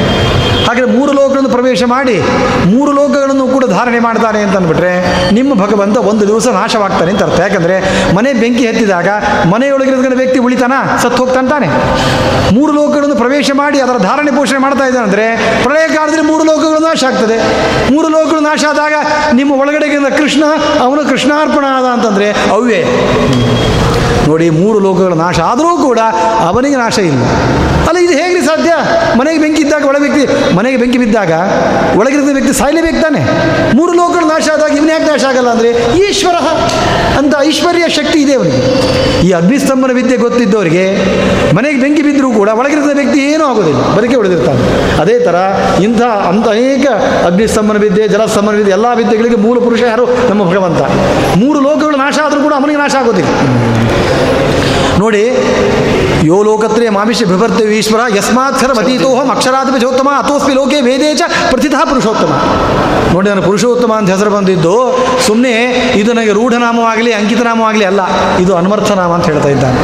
ನಾನು ಕ್ಷರ ಕ್ಷರದು ಯೋ ಲೋಕತ್ರೇ ಮಾವಿಷ ಬಿಭರ್ತವ್ಯ ಈಶ್ವರ ಯಸ್ಮಾತ್ ಕ್ಷರಮತೀತೋಹಂ ಯಾವ ಕಾರಣದಿಂದ ನಾನು ಕ್ಷರವರ್ಗವನ್ನು ಮೀರಿ ನಿಂತಿದ್ದೇನು ಅಕ್ಷರಾದಪಿ ಚೋತ್ತಮ. ಅಕ್ಷರ ತತ್ವಕ್ಕಿಂತಲೂ ಕೂಡ ನಾನು ಮೀಲಾಗಿದ್ದೇನೋ? ಆ ಕಾರಣದಿಂದ ಲೋಕದಲ್ಲಿ ನನ್ನನ್ನು ಪುರುಷೋತ್ತಮ ಪುರುಷೋತ್ತಮ ಅಂತ ಕರೀತಾರೆ. ಅಂದರೆ ಪುರುಷ ಅಂದರೆ ಕ್ಷರ ಮತ್ತು ಅಕ್ಷರ ಜೀವರು ಇವರಿಬ್ಬರಿಗಿಂತಲೂ ಇವರಿಬ್ಬರನ್ನು ಮೆಟ್ಟಿ ಅವರ ಮೇಲೆ ನಿಯಾಮಕನಾಗಿ ನಿಂತ ಕಾರಣದಿಂದಾಗಿ ನನ್ನನ್ನು ಪುರುಷೋತ್ತಮ ಅಂತೇಳಿ ಕರೀತಾರೆ. ಈ ಥರ ಯಾರು ತಿಳ್ಕೊಳ್ತಾರೋ ಅವರೂ ಕೂಡ ಮೋಕ್ಷವನ್ನು ಪಡಿತಾರೆ ಅಂತೇಳಿ ಭಗವದ್ಗೀತೆಯಲ್ಲಿ ಕೃಷ್ಣ ಪರಮಾತ್ಮ ಹೇಳಿದ್ದಾನೆ. ಆದ್ದರಿಂದ ಈ ಅಧ್ಯಾಯಕ್ಕೆ ಪುರುಷೋತ್ತಮ ಯೋಗ ಅಂತ ಹೇಳಿ ಹೆಸರು ಬಂದಿದೆ. ಆಚಾರ್ಯರ ಜ್ಞಾನ ವಿಸ್ತಾರಕ್ಕೆ ತಡೆ ಇಲ್ಲ. ಮುನ್ನಡೀತಾನೇ ಇದೆ. ಕಾಲವೂ ಕೂಡ ಮುಂದೆ ಹೋಗ್ತಾನೇ ಇದೆ. ಕ್ಷಮೆ ಇರಲಿ. ಜೊತೆಗೆ ಹಲವು, ಅಂದರೆ ಇದು ಹದಿನೈದನೇ ಅಧ್ಯಾಯದ ರಹಸ್ಯದ ಸಂದೇಶಗಳನ್ನು ಹೇಳಿದರು. ಹದಿನಾರು, ಹದಿನೇಳು, ಹದಿನೆಂಟು, ಮೂರು ಆಗಬೇಕಾಗಿದೆ. ಮೂರರಲ್ಲೂ ಕೂಡ ಹಲವು ತತ್ವಗಳನ್ನು ಹೇಳ್ತಾರೆ. ಆದರೆ ಒಂದು ನಮಗೆ ಕೊನೆಯಲ್ಲಿ ಇಡೀ ಭಗವದ್ಗೀತೆಯನ್ನು ಅಧ್ಯಯನ ಮಾಡಿದಾಗ ಕೊನೆಗೆ ಬರುವಂಥ ಒಂದು ಸಮಸ್ಯೆ ಏನು ಅಂದರೆ ಎಲ್ಲ ಹೇಳಿ ಸರ್ವಧರ್ಮಾನ್ ಪರಿತ್ಯಜ್ಯ ಮಾಮೇಕಂ ಶರಣಂ ರಜಾ ಅಂತ ಹೇಳಿಬಿಡ್ತಾನೆ ಕೃಷ್ಣ. ಎಲ್ಲ ಅನೇಕ ಧರ್ಮಗಳನ್ನು ಹೇಳಿದ. ಅಂದರೆ ಸಾತ್ವಿಕರು ಯಾರು ರಾಜಸರು ಯಾರು ತಾಮಸರು ಯಾರು ಯಾರ್ಯಾರು ಯಾವ್ಯಾವ ರೀತಿಯಾದ ದಾನಗಳನ್ನು ಮಾಡಬೇಕು ತಪಸ್ಸು ಹೇಗೆ ಆ, ಕರ್ಮಗಳೇ ಹೌದು ಸಕಾಮವೋ ನಿಷ್ಕಾಮವೋ ನನ್ನನ್ನು ಹೊಂದಬೇಕಾದರೆ ಏನೆಲ್ಲ ನೀವು ಮಾಡಬೇಕು ಎಲ್ಲವೂ ಬೇಕು. ವರ್ಣಾಶ್ರಮೋಚಿತವಾದ ಎಲ್ಲ ಕರ್ತವ್ಯಗಳನ್ನು ಕೂಡ ನೀವು ಮಾಡಲೇಬೇಕು. ಪ್ರತಿಯೊಬ್ಬರೂ ನೀವು ಅವ್ರದ್ದನ್ನು ಮಾಡಬೇಕು ಅಂತ ಅನ್ಕೋಬೇಡಿ. ನಿಮ್ದನ್ನು ನೀವು ಮಾಡಿ ಅಂತ. ನಿಮ್ದನ್ನು ನೀವು ಮಾಡೋದರಿಂದ ಶ್ರೇಯಸ್ಸನ್ನು ಪಡಿತೀರಿ ಅಂತ ಧರ್ಮ ಕರ್ಮಗಳಿಗೆ ಪ್ರಾಶಸ್ತ್ಯವನ್ನು ಕೊಟ್ಟು ಕೊನೆಗೆ ಹೇಳ್ತಾನೆ ಸರ್ವ ಧರ್ಮಾನ್ ಪರಿತ್ಯಜ್ಯ ಮಾಮೇಕಂ ಶರಣ. ಇವತ್ತು ಈ ಲೋಕದಲ್ಲಿ ಈ ಒಂದು ಮಾತು ನಮಗೆ ಬಹಳ ಒಗಟಾಗಿದೆ. ಯಾಕೆಂದರೆ ನಾಸ್ತಿಕರು ಅಂತೇನಿದ್ದಾರೆ ಅವ್ರು ಹೇಳ್ತಾರೆ, ಯಾಕಪ್ಪ ಇಷ್ಟು ವ್ರತ? ಯಾಕೆ ಈ ನಿಯಮಗಳನ್ನು ಪರಿಪಾಲಿಸಬೇಕು ಹೇಳಿ? ಈ ಏಕಾದಶಿ ಉಪವಾಸ ಚಾತುರ್ಮಾಸ್ಯ ವ್ರತ, ಇವೆಲ್ಲ ಪಕ್ಕಕ್ಕಿಡಿ ದೇವರು ದೇವರು ಅಂತ ಹೇಳಿಬಿಟ್ಟು ಇವತ್ತು ಒಂದು ಪಂಥವೇ ಹಾಗೋಡು. ಈಗ ಚೈತನ್ಯ ಪಂಥ ಇದೆ. ಅವರೆಲ್ಲ, ನೀವು ಹೀಗೆ ಇರಬೇಕು ಅಂತ ರಿಸ್ಟ್ರಿಕ್ಷನ್ ಮಾಡ್ತಾರಾ? ಏನಿಲ್ಲ. ಕೃಷ್ಣ ಕೃಷ್ಣ ಕೃಷ್ಣ ಅಂತ ಹೇಳಿ. ನಿಮಗೆ ಕೃಷ್ಣನ ಭಕ್ತಿ ಇದೆ, ನಿಮಗೆ ಮೋಕ್ಷ. ಈ ಥರದಲ್ಲಿ ಅನೇಕ ಜನ ನಮ್ಮ ತಮ್ಮನ್ನು ತಾವು ತೊಡಗಿಸ್ಕೊಂಡು ಹೊಡೋಗ್ತಾ ಇದ್ದಾರೆ. ಒಂದು ರೀತಿಯಲ್ಲಿ ನೋಡಿದರೆ ಕೃಷ್ಣನ ಮಾತು ಸರ್ವಧರ್ಮಾನ್ ಪರಿತ್ಯಜ್ಯ, ಮಾಮೇಕಂ ಶರಣಂ ರಜ ಅಂತ ಹೇಳ್ತಾನಲ್ಲ, ಈ ಮಠ, ಈ ತತ್ವಗಳು, ಈ ಯಾವುದ್ಯಾವುದೋ ಧರ್ಮಗಳು, ಇದ್ಯಾವುದರ ಗೊಡವೆ ಇಲ್ಲದೇನೆ. ನೋಡಿ ಏಕಾದಶಿ ಬೇರೆ, ಉಪಕರ್ಮಗಳು ಬೇರೆ, ಎಷ್ಟೆಲ್ಲ ಬೇರೆ, ಯಾವ್ದು ನೋಡಿದ್ರು ಬೇರೆ ಬೇರೆ. ಅದಕ್ಕೆ ಇದು ತಂಟೆ ಬೇಡ. ಕೃಷ್ಣನನ್ನು ಚಿಂತನೆ ಮಾಡ್ತಾ ಇದು ಬಿಟ್ರೆ ಸಾಕು ಅಂತ ಹೇಳೋ ಥರ ಇದೆ. ಇದರ ಹಿನ್ನೆಲೆ ಏನಾದರೂ ಕೂಡ ತಿಳಿಸ್ಬೋದು ಕೊನೆಯದಾಗಿ. ಇದು ಈ ಶ್ಲೋಕ ಸರ್ವಧರ್ಮಾನ್ ಪರಿತ್ಯಜ್ಯ, ಮಾಮೇಕಂ ಶರಣಂ ಬ್ರಜ ಇದು ಹದಿನೆಂಟನೇ ಅಧ್ಯಾಯದಲ್ಲಿ ಬರ್ತಕ್ಕಂಥದ್ದು. ಇದು ಯಾವ ಸಂದರ್ಭದಲ್ಲಿ ಬರ್ತದೆ ಅಂತಂದರೆ ಹಿಂದಿನ ಶ್ಲೋಕ. ಮನ್ಮನಾಭವ ಮದ್ಭಕ್ತೋ ಮಧ್ಯಾಜಿ ಮಾಂ ನಮಸ್ಕುರು, ಮಾಮೇ ವೇಷ್ಯತಿ ಸತ್ಯಂತೆ ಪ್ರತಿಜಾನಿ ಪ್ರಿಯೋಸುಮೇ. ಅರ್ಜುನ, ನನಗೆ ನೀನು ಬಹಳ ಪ್ರೀತ್ಯಾಸ್ಪದನಾಗಿತ್ತು ಆದ್ದರಿಂದ ಮನ್ಮನಾಭವ ನನ್ನಲ್ಲೇ ಮನಸ್ಸನ್ನು ಇಡು. ಮದ್ಭಕ್ತೋ ಭವ, ನನ್ನ ಭಕ್ತನಾಗು. ಮದ್ಯಾಜಿ, ನನ್ನನ್ನು ಕುರಿತು ಯಾಗ ಮಾಡು. ಮಾಮ್ ನಮಸ್ಕುರು ಅಂತ ಹೇಳಿದ ನಾಲ್ಕು ಅಂಶ ಹೇಳಿದಾನಲ್ಲಿ ಒಂದು, ನನ್ನಲ್ಲಿ ಮನಸ್ಸಿಡು. ನನ್ನ ಭಕ್ತನಾಗು. ನನ್ನನ್ನು ಕುರಿತು ಯಾಗ ಮಾಡು. ನನ್ನನ್ನು ಕುರಿತು ನಮಸ್ಕರಿಸು. ಇವೆಲ್ಲವೂ ಕೂಡ, ಎಲ್ಲವೂ ಕೂಡ ಭಗವತ್ ಪ್ರಾಪ್ತಿ ರೂಪವಾದ್ದೇ ಇವೆಲ್ಲ, ಈ ನಾಲ್ಕು ಕೂಡ. ನನ್ನ ನಮಸ್ಕಾರ, ನನ್ನ ನನ್ನ, ನನ್ನಲ್ಲಿ ಇಡು. ನನ್ನ ಭಕ್ತನಾಗು. ನನಗೆ ನಮಸ್ಕಾರ ಮಾಡು. ನನಗೆ ನಮಸ್ಕಾರ ಮಾಡು. ನನ್ನನ್ನು ಕುರಿತು ಯಾಗ ಮಾಡಿ ಇದೆಲ್ಲವೂ ಕೂಡ ಇವೆಲ್ಲವೂ ಕೂಡ ಮತ್ಪ್ರಾಪ್ತಿಗೆ ಕಾರಣವಾದದ್ದು ಇವೆಲ್ಲವೂ ಕೂಡ. ಅದಕ್ಕೆ ಹೇಳ್ತಾರೆ, ಸರ್ವಧರ್ಮಾನ್ ಪರಿತ್ಯಜ್ಯ, ಇವೆಲ್ಲವೂ ಕೂಡ ಮಾಮೇಕಂ ಶರಣಂ ಬ್ರಜ ನನ್ನ ಒಬ್ಬನನ್ನೇ ಶರಣಾಗತನಾಗು. ಎಲ್ಲ ಧರ್ಮಗಳನ್ನು ಬಿಟ್ಟು ಬಿಟ್ಟು ನನ್ನಲ್ಲೇ ಶರಣಾಗತನಾಗಿ. ಯಾಕಂದರೆ ನನ್ನಲ್ಲೇ ಶರಣಾಗತಿ ಅಂದ್ರೇನು? ಈ ಥರನೇ ಆ ಶರಣಾಗತಿ ನಾಲ್ಕು ರೂಪವಾಗಿದೆ. ನನ್ನಲ್ಲೇ ಮನಸ್ಸನ್ನು ಇಡೋದು, ನನ್ನ ಭಕ್ತನಾಗೋದು, ನನ್ನನ್ನು ಕುರಿತು ಯಾಗ ಮಾಡೋದು, ಮಾಂ ನಮಸ್ಕರು. ಈ ಥರ ಭಗವಂತನ ಶರಣಾಗಿಬಿಟ್ರೆ ಸಾಕು, ಇವೆಲ್ಲ ಬೇಕಾಗಿಲ್ಲ ಅಂತಂದರೆ ಸರ್ವಧರ್ಮಾನ್ ಪರಿತ್ಯಜ್ಯ. ಸರ್ವಧರ್ಮಾನ್ ಪರಿತ್ಯಜ್ಯ ಅಂತೇಳಿ ಎಲ್ಲ ಧರ್ಮಗಳನ್ನು ಬಿಡೋದೇ ಕೃಷ್ಣನ ಅಭಿಪ್ರಾಯವಾಗಿದ್ದರೆ ಯುದ್ಧ ಮಾಡು. ಹಿಂದೆ ಅನೇಕರು ಹೇಳಿದಾರಲ್ಲ, ಯಾವುದೇ ಇದು ಮಾಡಲಿಕ್ಕೆ ಹೋಗಬೇಡ, ಯುದ್ಧ ಮಾಡು ಅಂತ ಕೃಷ್ಣ ಪರಮಾತ್ಮ ಉಪದೇಶ ಮಾಡಿದ ಯುದ್ಧ ಮಾಡು ಕ್ಷತ್ರಿಯರ ಧರ್ಮ, ಎಲ್ಲ ಧರ್ಮ ಬಿಡೋದು ಅಂತಾಗಿದ್ದರೆ ಆ ಕ್ಷತ್ರಿಯ ಧರ್ಮವಾದ ಯುದ್ಧವನ್ನು ಮಾಡು ಅಂತ ಯಾಕೆ ಹೇಳ್ತಾ ಇದ್ದ? ಅದನ್ನು ಬಿಡು ಅಂತ ಹೇಳ್ಬೋದಿತ್ತಲ್ಲ. ಅದಕ್ಕೆ ಸರ್ವಧರ್ಮ ಎಂಬುದಕ್ಕೆ ರಾಘವೇಂದ್ರ ಸ್ವಾಮಿಗಳು ಗೀತಾ ಗೀತಾವಿರುತ್ತಲ್ಲಿ ಸರ್ವ ಅವೈಷ್ಣವ ಧರ್ಮಾನ್ ಪರಿತ್ಯಜ್ಯ ಅಂತ ವ್ಯಾಖ್ಯಾನ ಮಾಡಿದ್ದಾರೆ. ಯಾವುದು ವೈಷ್ಣವ ಧರ್ಮ ಅಲ್ಲವೋ ಎಲ್ಲ ಅವೈಷ್ಣವ ಧರ್ಮಗಳನ್ನು ಕೂಡ ಪರಿತ್ಯಾಗ ಮಾಡಿ ನನ್ನನ್ನೇ ನೀನು ಶರಣು ಹೊಂದು ನನ್ನನ್ನು ಶರಣ ಹೊಂದ್ಬಿಟ್ರೆ ಅದು ವೈಷ್ಣವ ಧರ್ಮ. ಭಗವಂತನಿಗೆ ಅಂದರೆ ನನ್ನನ್ನು ಶರಣ, ನನ್ನ ಶರಣಾಗತಿ ಅದೇ ನಾಲ್ಕು ರೂಪವಾಗಿದೆ. ಮನ್ಮನ ಮನ ಅವನಲ್ಲಿ ಭಗವಂತನಲ್ಲಿ ಮನಸ್ಸನ್ನು ಇಡೋದು, ಭಗವಂತನ ಭಕ್ತನಾಗೋದು, ಭಗವಂತನ ಕುರಿತು ಯಾಗ ಮಾಡೋದು, ಭಗವಂತನಿಗೆ ನಮಸ್ಕಾರ ಮಾಡೋದು, ಇವೆಲ್ಲವೂ ಕೂಡ ಶರಣಾಗತಿಯೇ. ಒಂದೊಂದು ಬೇರೆ ಬೇರೆ ಥರ ಶರಣಾಗತಿ. ಈ ಶರಣಾಗತಿಗಳಿವೆಲ್ಲ ಇದು ನನ್ನ ಪ್ರಾಪ್ತಿಗೆ ಕಾರಣ ಆಗ್ತದೆ. ಆದ್ದರಿಂದಾಗಿ ಎಲ್ಲ ಧರ್ಮಗಳನ್ನು ಬಿಡುವಂಥ ಅಭಿಪ್ರಾಯ ಏನು ಅಂತ ಅಂದ್ಬಿಟ್ರೆ, ವಿಷ್ಣುವಿನ ಸರ್ವೋತ್ತಮತ್ವಕ್ಕೆ, ವಿಷ್ಣು ಭಕ್ತಿಗೆ ಪೂರಕವಲ್ಲದ, ವಿಷ್ಣು ಭಕ್ತಿಗೆ ಮಾರಕವಾಗಿರತಕ್ಕಂಥ ಅವೈಷ್ಣವ ಧರ್ಮಗಳು ಅಂತ ಏನಿದೆ ಅದೆಲ್ಲವನ್ನು ಕೂಡ ಬಿಟ್ಟು ಬಿಡೋದು ಇದರ ಇಷ್ಟವರೆಗೆ ವೈಷ್ಣವ ಧರ್ಮಗಳನ್ನೆಲ್ಲ ಹೇಳಿ, ಈಗ ಇದನ್ನು ಬಿಡು, ಎಲ್ಲ ಧರ್ಮಗಳನ್ನು ಹೇಳಿ, ಈಗ ಬಿಡು ಅಂತ ಹೇಳಿದರೆ ಇದು ಒಂಥರ ಬಹಳ ವಿರುದ್ಧವಾಗ್ತದೆ. ಒಬ್ಬನು ಹೇಳಿದಂತೆ, ದೇವರಾಣೆಗೂ ದೇವರಿಲ್ಲ ಒಪ್ಲಿಕ್ಕೆ ಸಾಧ್ಯನಾ? ದೇವರಿದ್ದ ದೇವರಾಣೆ, ದೇವರಾಣಿಗೂ ದೇವರಿಲ್ಲ ಅಂದರೆ ದೇವರ ಮೇಲೆ ಆಣೆ ಹಾಕಿದ್ದರಿಂದ ದೇವರಿದ್ದ ಅಂತ ಒಪ್ಪಿಕೊಂಡು, ದೇವರಿಲ್ಲ ಅಂತ ವಿರುದ್ಧ ಆಗ್ತದೆ ತಾನೆ. ಹಿಂದೆ ಅನೇಕ ವೈಷ್ಣವ ಧರ್ಮಗಳನ್ನು ಹೇಳಿ, ಎಲ್ಲ ಧರ್ಮಗಳನ್ನು ಬಿಡು ಅಂತ ಅಂದ್ಬಿಟ್ರೆ ಇದು ಪರಸ್ಪರ ವಿರುದ್ಧ ಆಗ್ತದೆ. ಅದಕ್ಕೆ ರಾಘವೇಂದ್ರ ಸ್ವಾಮಿಗಳು ಹೇಳ್ತಾರೆ ಎಲ್ಲ ಧರ್ಮಗಳನ್ನು ಬಿಡು ಅಂತ ಅಂದ್ಬಿಟ್ರೆ ಎಲ್ಲ ಧರ್ಮಗಳನ್ನು ಉಪದೇಶ ಮಾಡಿದ್ದು ವ್ಯರ್ಥ ಆಗ್ತದೆ. ಯಾವ ಅವೈಷ್ಣವ ಧರ್ಮಗಳಿದೆ ಅದನ್ನು ಬಿಡು. ಅಥವಾ ಬಿಡು ಅಂದರೆ ಏನರ್ಥ? ಸರ್ವಧರ್ಮ ಅಂದ್ರೇನು ಪ್ರತಿಯೊಂದು ಧರ್ಮಗಳನ್ನು ಕೂಡ ಫಲಾಪೇಕ್ಷೆಯಿಂದ ಮಾಡಬೇಕು ಯಾಕಂದರೆ ಯಾವುದೇ ಕರ್ಮವನ್ನು ಕೂಡ ಫಲದ ಅಪೇಕ್ಷೆಯನ್ನು ತೊರೆದು ಭಗವಂತ ಪ್ರೀತನಾಗಲಿ ಎಂಬ ಉದ್ದೇಶದಿಂದ ಮಾಡಿದರೆ ಮಾತ್ರ ಅದರಿಂದ ನಮಗೊಳಗೆ ಒಳ್ಳೆಯ ಸಿದ್ಧಿಯಾಗಿ ಸಾಧ್ಯ, ಮೋಕ್ಷದಲ್ಲಿ ಸಾಧ್ಯ. ಅಂದರೆ ಭಗವಂತ ಅನೇಕ ಧರ್ಮಗಳನ್ನೆಲ್ಲ ಹೇಳಿರ್ಬೋದು. ಆದರೆ ಅದೆಲ್ಲವನ್ನು ಕೂಡ ಫಲಾಪೇಕ್ಷೆಯಿಂದ ಮಾಡಿಬಿಟ್ರೆ ಆ ಫಲ ಸಿಗ್ತದೆ. ಆ ಫಲದ ಪರವಾಗಿ ಸ್ವರ್ಗಲೋಕದಲ್ಲೋ ಜನಾದಿ ಲೋಕಗಳಲ್ಲೋ ಸ್ವಲ್ಪ ವರ್ಷಗಳ ಕಾಲ ಇದ್ದು ಕ್ಷೀಣೆ ಪುಣ್ಯ ಮತ್ತೆ ಲೋಕ ಮಿಷನ್. ಪುನಃ ನೀವು ಭೂಮಿಗೆ ಮರಳಿ ಬರಬೇಕಾಗ್ತದೆ. ಪುನಃ ಜನನ ಮರಣಗಳ ಚಕ್ರದಲ್ಲಿ ಸುತ್ತುತ್ತಾ ಇರಬೇಕಾಗುತ್ತೆ. ಆದ್ದರಿಂದ ನೀವು ಏನೇ ಧರ್ಮ ಸರ್ವಧರ್ಮಗಳನ್ನು ಪರಿತ್ಯಾಗ ಮಾಡಿದ್ರು ಯಾವುದೇ ಧರ್ಮ ಅನುಷ್ಠಾನ ಮಾಡಬೇಕಾದರೂ ಕೂಡ ಏಕಾದಶಿ ವ್ರತದ ಅನುಷ್ಠಾನ ಆಗ್ಬೋದು, ನಾನಾ ವಿಧವಾದ ವ್ರತಗಳ ಅನುಷ್ಠಾನ ಆಗ್ಬೋದು, ವಿಷ್ಣು ಪಂಚಕ, ಭೀಷ್ಮ ಅನುಷ್ಠಾನ ಆಗ್ಬೋದು, ಈ ಎಲ್ಲ ಧರ್ಮಗಳನ್ನು ಮಾಡಬೇಕಾದರೂ ಕೂಡ ಫಲಾಪೇಕ್ಷೆ ಫಲಾಪೇಕ್ಷೆ ಎಂದು ಕ್ಷುದ್ರವಾದ ಸ್ವರ್ಗಲೋಕಾದಿ ಫಲಗಳ ಅಪೇಕ್ಷೆಯನ್ನು ತೊರೆದು ಮಾಮೇಕಂ ನಾನೇ ಪ್ರೀತನಾಗಬೇಕೆಂಬ ಉದ್ದೇಶದಿಂದ ಇದನ್ನು ಮಾಡು ಈ ಥರ ಫಲತ್ಯಾಗ ಮಾಡು ಅಂತ ಹೇಳಿ ಈ ಥರ ವ್ಯಾಖ್ಯಾನವನ್ನು ಮಾಡಿದ್ದಾರೆ ಮತ್ತು ಈ ಅಧ್ಯಾಯದಲ್ಲಿ ಒಂದು ನ್ಯಾಸ ಸನ್ಯಾಸ ನ್ಯಾಸ? ಈ ತ್ಯಾಗ ಮತ್ತು ಸನ್ಯಾಸ. ತ್ಯಾಗ ಮತ್ತು ಸನ್ಯಾಸ. ಆ ಎರಡನ್ನೂ ಕೂಡ ಹೇಳ್ತಾರೆ. ಅಂದರೆ ತ್ಯಾಗ ಮತ್ತು ಸನ್ಯಾಸ ಎರಡನ್ನೂ ಹೇಳ್ತಾರೆ. ಆದರೆ ಮೇಲ್ನೋಟಕ್ಕೆ ತೋರುವಾಗ ಎರಡೂ ಒಂದೇನೆ. ಸನ್ಯಾಸ ಅಂದ್ರೆ ಬಿಡೋದು ಅಂತ ಅರ್ಥ. ತ್ಯಾಗ ಅಂತಂದ್ರೂ ಬಿಡೋದು ಅಂತ ಒಂದೇ ಅರ್ಥ. ಈಗ ನಾವು ನಿಮ್ಮನ್ನು ಬಿಡಬೇಕಾಗಿದೆ ಅದರಿಂದಾಗಿ ಹೆಚ್ಚು ಸಮಯ ಇಲ್ಲ. ಅದರಲ್ಲೂ ಕೂಡ ಈ ಕೊನೆಯ ಈ ಅಧ್ಯಾಯದಲ್ಲಿ ಬರತಕ್ಕಂಥದ್ದು ಸನ್ಯಾಸ ಮತ್ತು ತ್ಯಾಗ. ಈ ಸನ್ಯಾಸ ಮತ್ತು ತ್ಯಾಗಗಳಲ್ಲಿ ಏನು ವ್ಯತ್ಯಾಸ? ಯಾಕೆ ಸನ್ಯಾಸ ಅಂದರೆ ಎಲ್ಲ ಬಿಡೋದು. ತ್ಯಾಗ ಅಂದರೆ ಇದೆಲ್ಲ ಬಿಡೋದು. ಮೇಲ್ನೋಟಕ್ಕೆ ಒಂದೇ ಅರ್ಥ ಕಾಣಿಸುತ್ತಲ್ಲ ಅಂತ ಪ್ರಶ್ನೆ ಮಾಡಿಕೊಂಡು ಎದಕ್ಕೆ ಪ್ರಶ್ನೆ ಮಾಡ್ತಾ ಇದ್ದಾರೆ ಕೃಷ್ಣ ಅರ್ಜುನ ಪರ, ಕೃಷ್ಣ ಪರಮಾತ್ಮನಲ್ಲಿ? ಸನ್ಯಾಸಸ್ಯ ಮಹಾಬಾಹೋ ತತ್ವಮಿಚ್ಛಾಮಿ ವೇದಿತು ತ್ಯಾಗಸ್ಯ ಚ ಹೃಷಿಕೇಶ ಪೃಥಕ್ಕೇಶಿ ನಿಶೋಧನ ಆದ್ದರಿಂದ ಸನ್ಯಾಸ ಮತ್ತು ತ್ಯಾಗಗಳಲ್ಲಿ ಏನೊಂದು ಸೂಕ್ಷ್ಮ ವ್ಯತ್ಯಾಸಗಳಿದೆಯೋ ಅದೆಲ್ಲವನ್ನು ತಿಳ್ಕೊಳ್ಬೇಕು ಅಂತ ಅಪೇಕ್ಷೆ ತಿಳಿಸಿ ಅಂತಂದಾಗ ಆಗ ಕೃಷ್ಣ ಪರಮಾತ್ಮ ಮೊದಲೇ ಶ್ಲೋಕದ ಉತ್ತರ ಕೊಡ್ತಾನೆ. ಶ್ರೀ ಭಗವಾನ್ ಉಚ ಕಾಮ್ಯಾನಾಂ ಕರ್ಮಣಾಂ ಸನ್ಯಾಸಂ ಕವಯೋ ವಿದು. ಸರ್ವಕರ್ಮ ಫಲತ್ಯಾಗಂ ಪ್ರಾಹುಸ್ತ್ಯಾಗಂ ವಿಚಕ್ಷಣಾ ನೋಡಿ, ಕಾಮ್ಯಕರ್ಮಗಳ ತ್ಯಾಗವನ್ನೇ ಸನ್ಯಾಸ ಅಂತ ಕರೀತಾರೆ.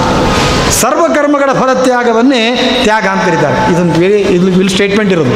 ಇದರ ಅರ್ಥ ಏನು? ಕರ್ಮಗಳು ನಾನು ನಿಷ್ಕಾಮ ಕರ್ಮ ಅಂತಿದೆ. ಸಕಾಮ ಕರ್ಮ ಸಕಾಮ ಕರ್ಮ ಅಂದ್ರೆ ಏನು?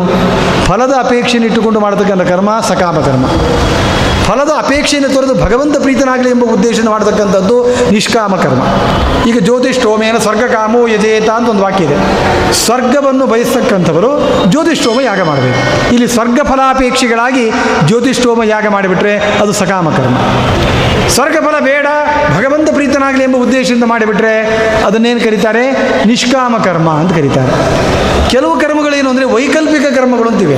ಫಲದ ಅಪೇಕ್ಷೆಯಿಂದ ಮಾಡಲೂಬಹುದು, ಬಿಡ್ಲೂಬಹುದು. ಈ ಉದಾಹರಣೆ ವೈಕಲ್ಪಿಕ ಕರ್ಮಗಳು ಯಾವುದು ಅಂತ ಅಂದ್ಬಿಟ್ರೆ ಜ್ಯೋತಿಷ್ಠೋಮನೆ ಸ್ವರ್ಗ ಕಾಮ ಇದೆ. ಜ್ಯೋತಿಷ್ಠೋಮ ಯಾಗ ಇದು? ಇದು ಕಾಮ್ಯ ಕರ್ಮನೂ ಆಗ್ತದೆ, ನಿಷ್ಕಾಮ ಕರ್ಮನೂ ಆಗ್ತದೆ. ಸ್ವರ್ಗ ಫಲದ ಅಪೇಕ್ಷೆಯಿಂದ ಮಾಡಿದರೆ ಸಕಾಮ ಕರ್ಮ ಇದು.